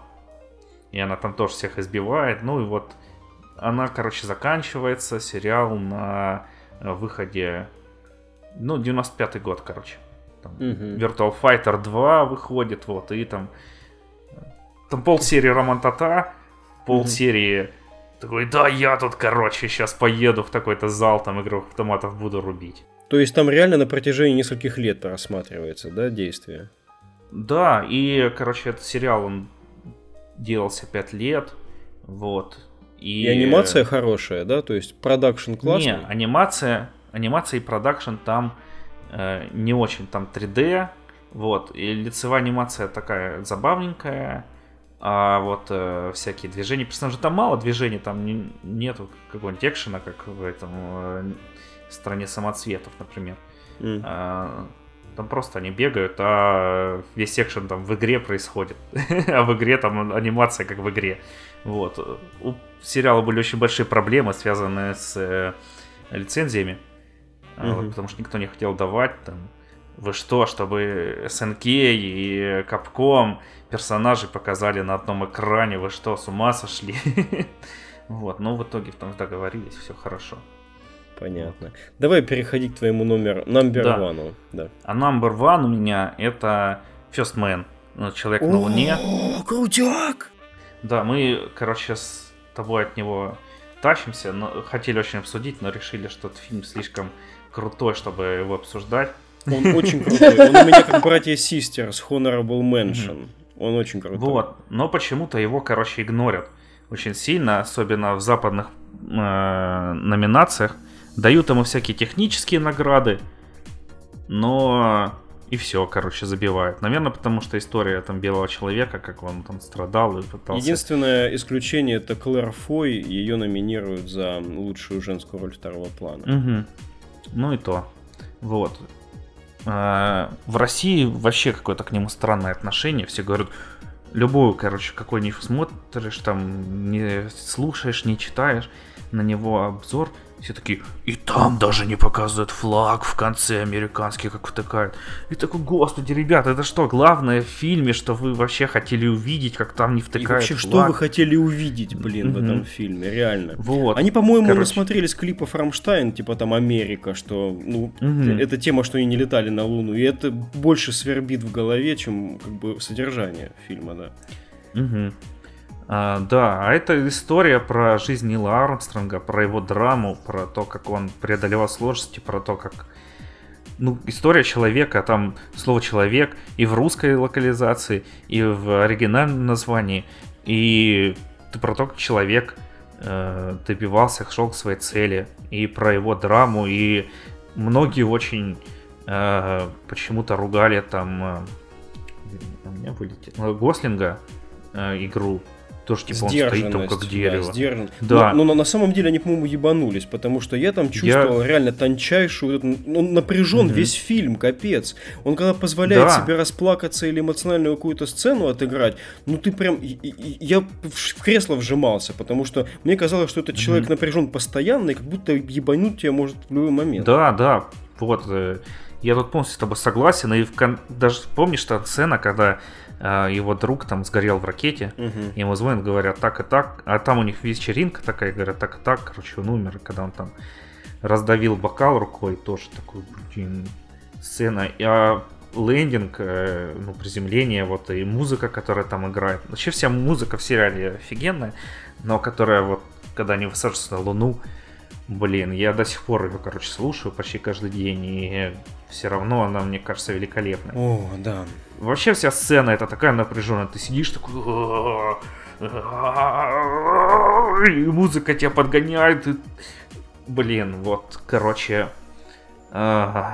Композитор Джастин Хорвиц, он с режиссером работает с Whiplash а, Whiplash, La La Land и вот Первый человек. Ну, все три фильма, там у него не так много фильмов, это режиссера. Ну А, да, и- Ш- Ш- Шазел, Шазел. Короче, Шазел не то, что борозды не портит. Я удивлен, как он сни- снимает такие разноплановые вещи. Мгм. То есть Whiplash настолько эмоциональная история про музыканта. Land, да, там музыка тоже превалирует, конечно, но там пиршество всего и вся, то есть там и актерство, и визуал вообще, всего такое. А здесь настолько инженерный фильм, настолько почти советский фильм по какому-то ам, отношению к, ам, не знаю, к к космосу, к вот этому выходу. То есть только ты летишь в этой консервной банке, вот как там показано, как все трясется вокруг, и вот он выход в космос, вот ваши красивые там картинки с телеэкранов. Ты ничего не видишь, какая-то постоянная трясучка, надеешься, что заклепки не повылетают, и ты в итоге там просто долетишь туда даже живой, не то что выйдешь Мгм. наружу. Ну и когда они тоже там взлетают, и все говорят, так, ну чего там, готовим эп- эпитафию. Мгм. Короче, вот ты скажешь, что он был хорошим чуваком, ты скажешь, что как ты его потерял. Все, короче, тебе нравится Такое количество чувак. смерти вокруг, что они перестраховываются, да, заранее на случай именно плохого исхода в первую очередь. Да, да, блин, ну там все просто так сделано офигенно. И когда они там стыковку эту отрабатывали, тоже вот как раз как ты говоришь, там нету таких вот видов, как... Я не смотрел ни «Время первых», ни «Союз-7», Мгм. ну, Ну, короче... вроде, слава для богу, да. Не, ну может быть они хорошие, я ничего не знаю. Но вот, например, в Армагеддоне. Да, когда там они такие, херак, там на метеориты, там всякие огромные эти штуки, всякие горы там. Здесь, да, они сидят такие просто в кабине, в которой лампочки мигают. И, и все.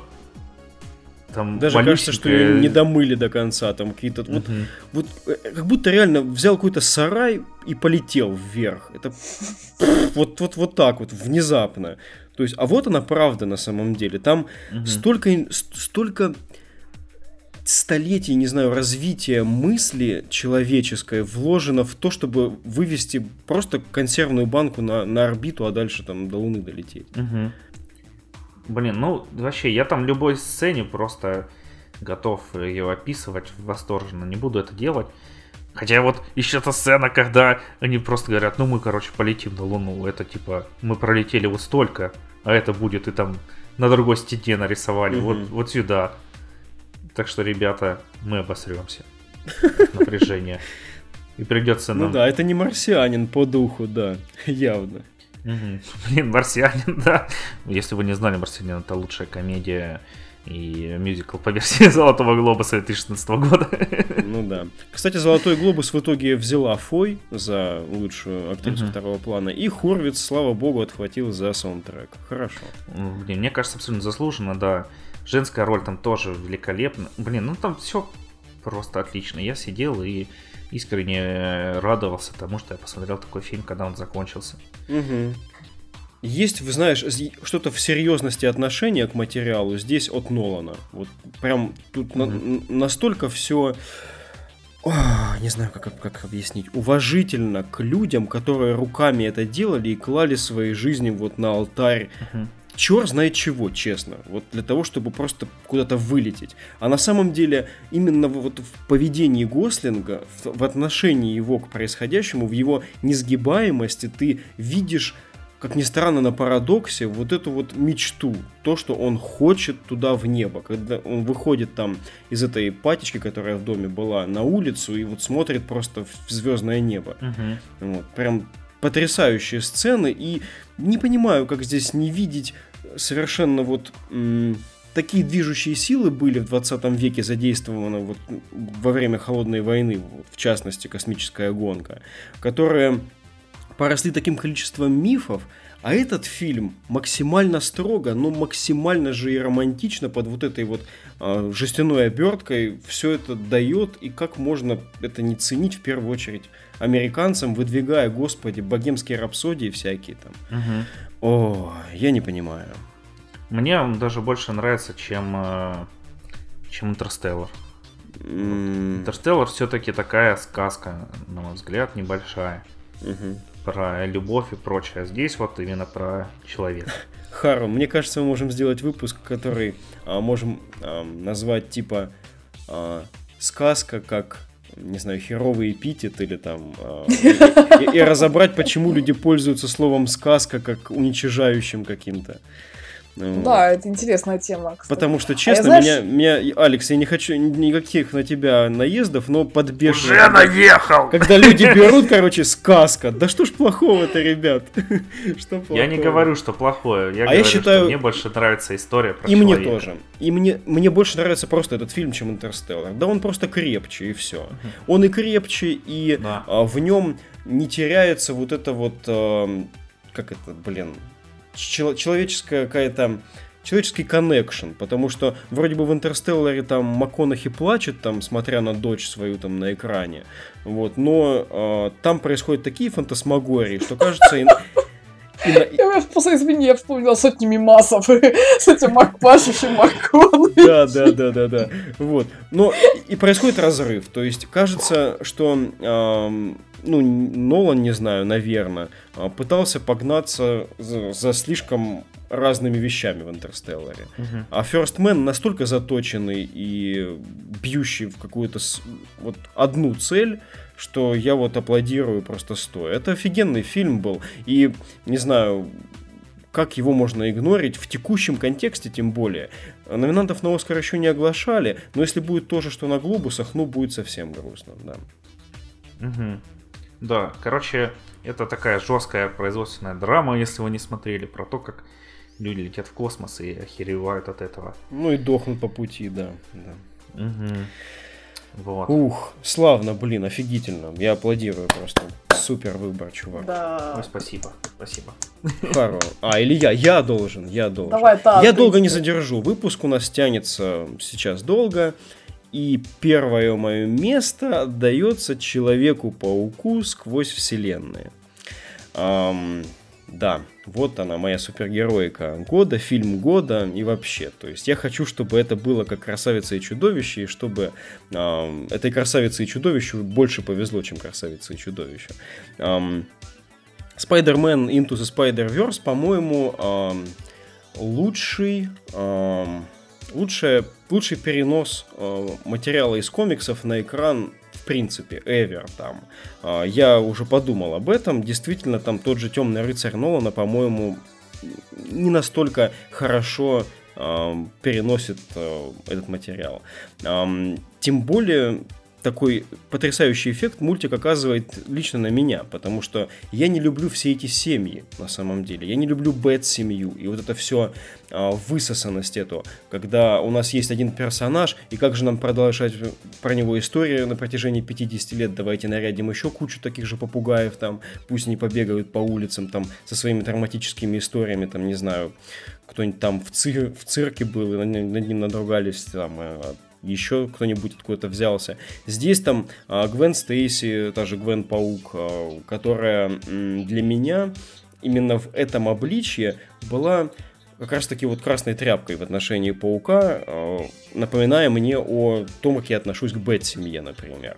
Я думал, что нахрена рядить всех пауков, господи, что боже мой. А, какие-то пауки будущего, какие-то нуарные пауки. А свин-паук, так это вообще, ну, в этом контексте просто апофеоз пиздеца. А, но когда смотришь Into the Spider-Verse, тебя, вот меня, на место ставят как зрителя очень быстро. То есть объединение этих пауков, эм, причины, которые свели их воедино, и э, цельность, и вот и, цельность, и не знаю, как объяснить, живость, что ли, бойкость, а, право на существование характеров каждого из них под вопрос вообще не ставится. Я сижу просто заткнув рот, э, наблюдая, как а, замечательно они сосуществуют. Для меня э, самым слабым звеном, ну если уж говорить там про это паучье собрание, является, конечно, это Дива-паук, девочка эта, которая в, в роботе mm-hmm. сидит. А, вот. Она... Пенни, у нее... Пенни Паркер. А, Пенни, да. Вот, ну, спасибо. Она... М- как будто бы у нее наверное, меньше всего времени такого словесного ей отдано, ну, потому что она маленькая, наверное. Вот, у нее какая-то функциональная достаточно роль в фильме, но даже она выглядит здорово. Визуально, конечно, картина потрясающая. Мы уже там немножко упоминали в выпуске, специально посвященном этому мульту и Аквамену, о том, как был сделан, как делалась анимация картины. Ролики об этом есть на ютубе, посмотрите. Здесь потрясающая комбинация 3D и настоящей рисовки. Действительно, перенос комиксового материала на экран начинается с самой фактуры того, на что ты смотришь. Это не чистое 3D, это действительно огромная работа, проделанная людьми руками. Вот. Руками и в 3D, и потом тоже. Да, что надо сказать тут еще? Мультфильм успешен, мультфильм на самом деле собрал достаточно, не сорвал там супер-мега куш, но при бюджете в 90 миллионов собрал, по-моему, 280, что ли, на текущий момент. Это значит, что а, будущее обеспечено там у а, как сиквелов, так и говорят, ТВ-сериалов тоже, а, таких в боквилов, наверное, каких-то.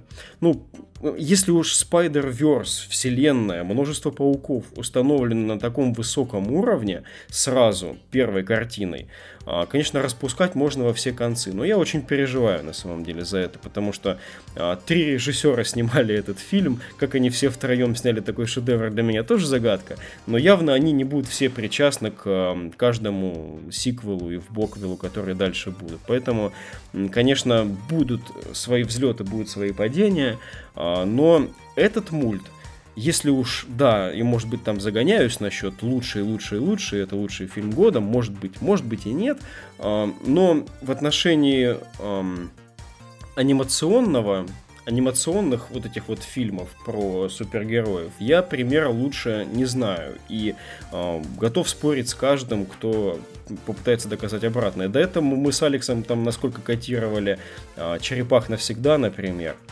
Вот. Но Паук, он почти по каждому пунктику, который есть в черепахах, он выше, лучше, живее, современнее, красивее. И Господи, Майлз Моралес, которого я не любил и тоже считал придатком вот этой всей необходимости растягивать э, пауковость там дальше и строгать баблишко.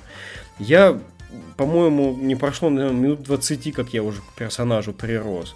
А, потрясающая история его становления. А, ни у какого героя еще не было так показано, по крайней мере, на экране. Да, там у кого-то есть оригина, когда кто-то теряет родных, а потом там с ним случается какой-то случай, и вот он, на нем большая ответственность, и погнали, погнали. Здесь сразу такие события происходят неподъемные для мальчика, явно. И прилетают такое количество пауков, которые в своем мире там, ну, большей частью доказали, что они классные, что совершенно другого рода на него ответственность взваливается. И когда он преображается, когда он в конце взлетает и готов разрешить там ситуацию там Кингпину навалять, а, я тоже, у меня мурашки по всему телу были, я, я, я почти заплакал, да, почти. Вот, наверное, по, как Валик заплакал, так сразу в топ идет, ну, типа такого. А, а потом в табличку, конечно, да, по-моему, 90 у меня из 100 стоит. А, великолепно.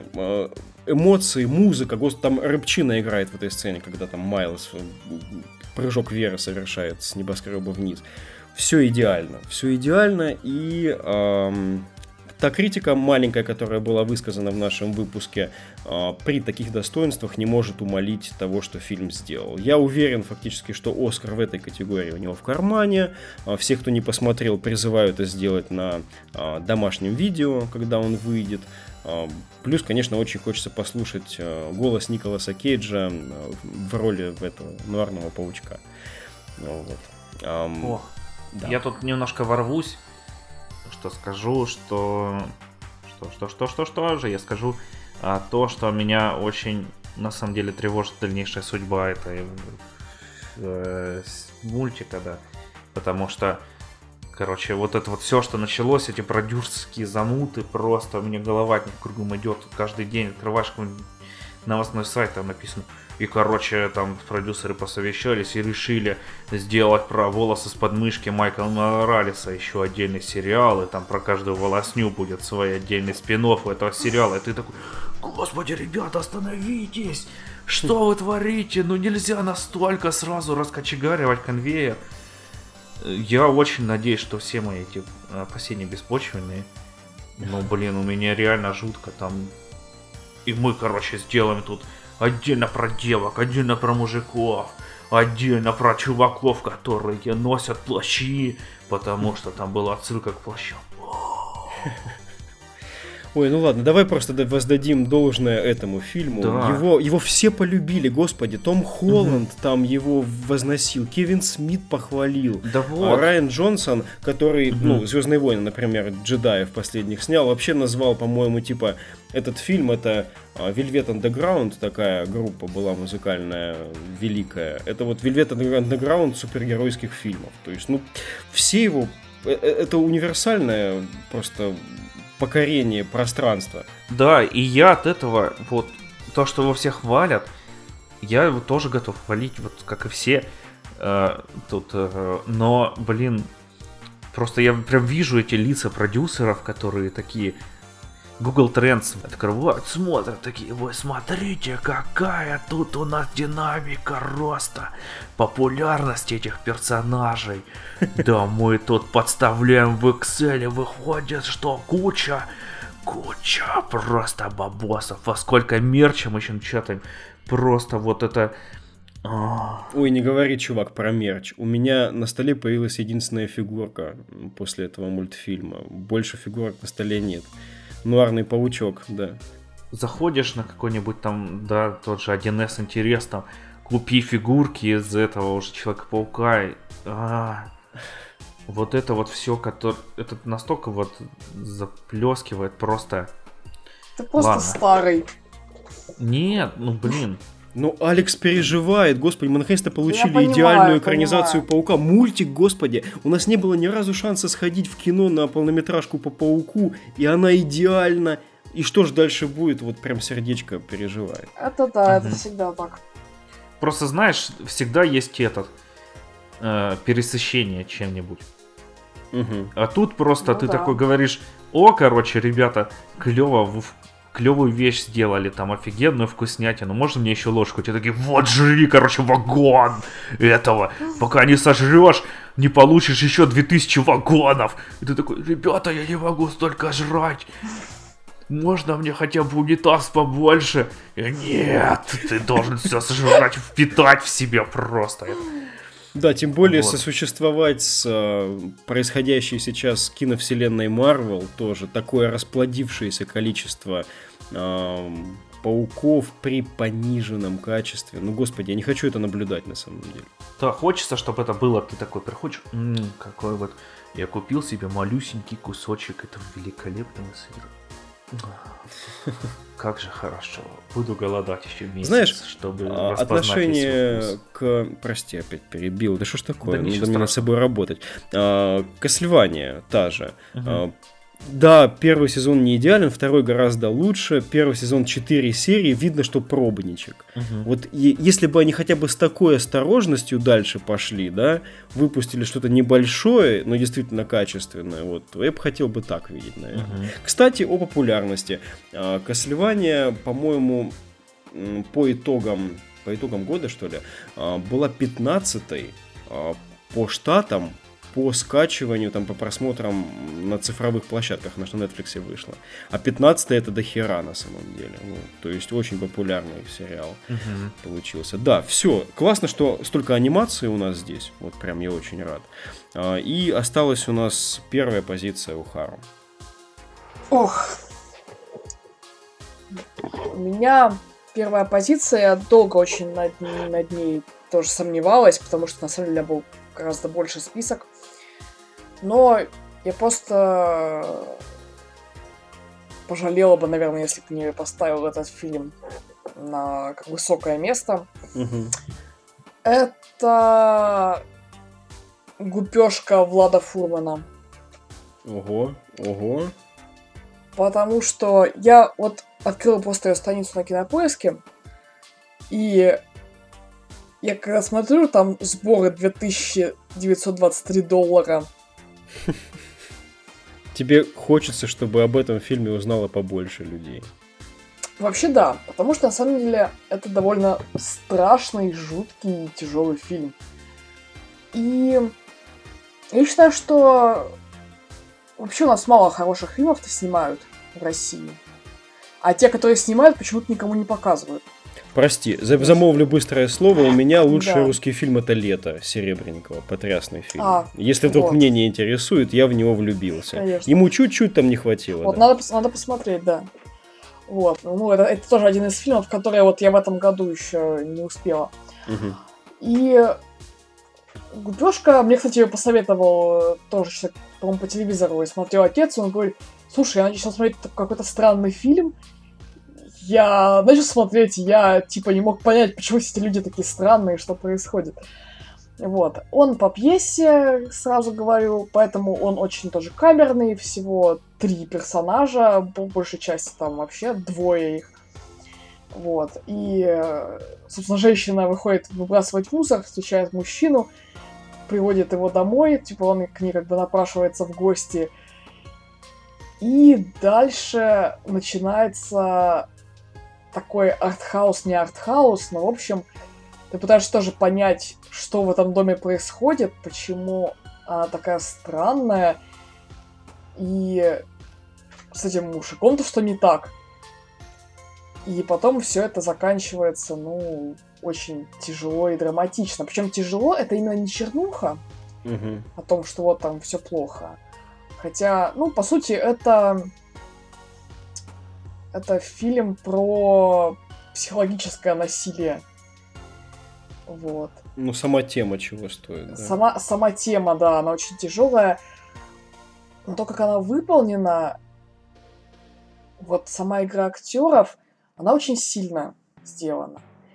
И на самом деле, при этой всякой милой, сладкой чуши, которые нас пичкают сейчас в так называемых романтических фильмах и комедиях русских, она очень отрезвляющая.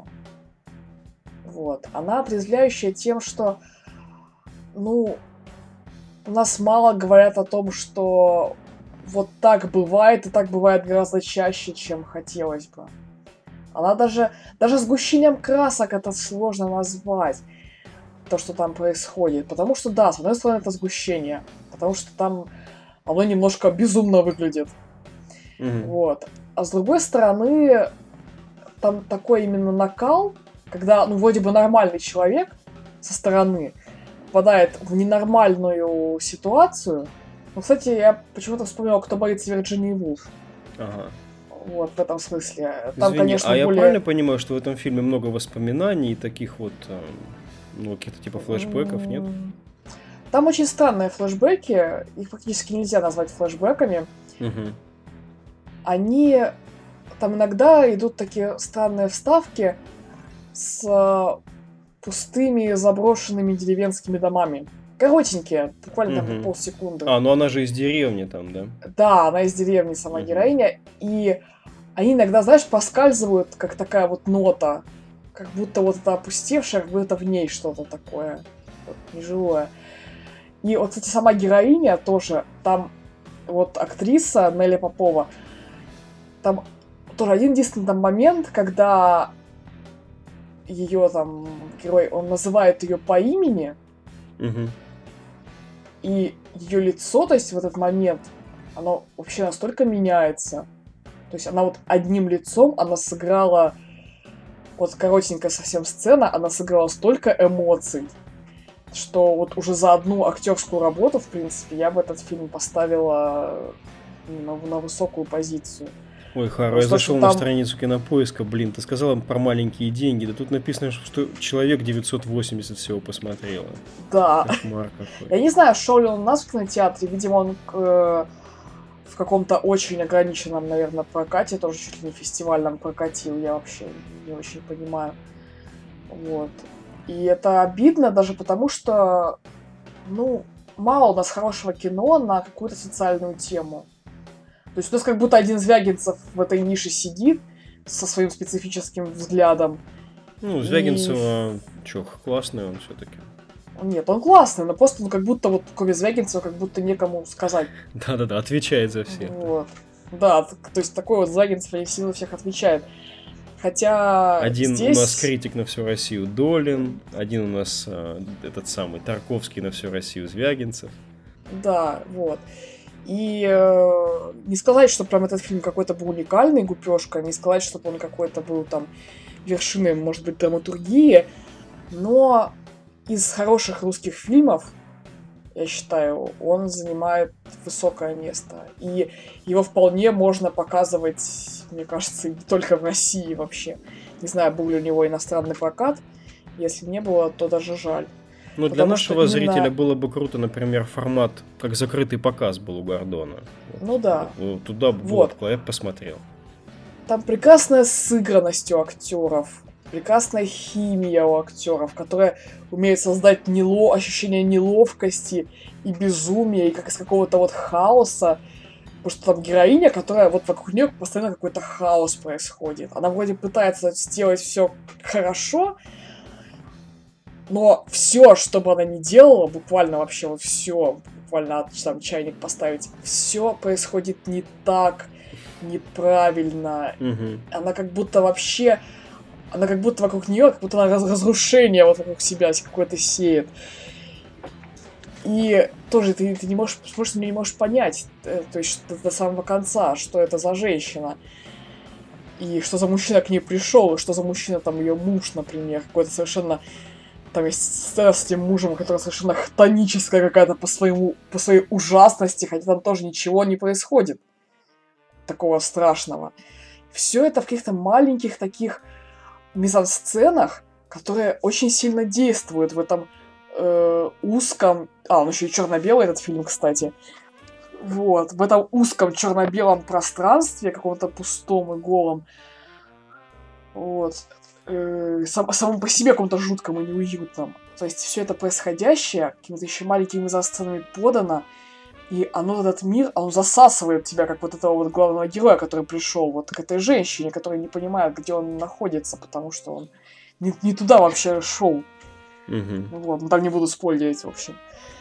И это, блин, это хорошо. Это приятно, что мы, у нас снимают такие фильмы. И это страшный фильм. Это фильм, который хочется вот посмо- тоже показывать людям, вот, которые там про муж, голова, жена, шея там и прочее. И смотреть, смотрите, как, блин, как люди каким-то простыми манипуляциями друг друга просто мучать умеют. Вот. Знаешь, чем меня еще радует? Фурман, режиссер, а, он же вышел из сериалов. И вот классно, когда из сериалов выходит человек, который снимает такую камерную и важную классную вещь. Ну, ты знаешь, я не знаю, как у нас сейчас с кино на самом деле, но у меня так есть такое очень сильное подозрение, что вышел из сериалов это даже для нашего кино не совсем то есть, мне кажется, у нас в сериалы идут тоже, ну, не от хорошей жизни. Да, вот. естественно, но, да. я, знаешь, типа, когда человек выходит из сериала... Вот, знаешь, часто бывает история, что клипмейкер начал снимать фильмы. Вот, ну да. Бывает такое Таксим часто. Синг. Да, да, тоже Синг, например. Um, и как будто бы вот с этим феноменом все понятно. А чтобы русский э, товарищ, который все, все там ну, лучил баблишко на сериалах, начал снимать серьезное кино, я таких историй особо не помню. Ну, ой, кстати, хотела, э, хотела сказать какую-то историю, тоже какого-то режиссера недавно смотрел, но не помню, ладно, неважно.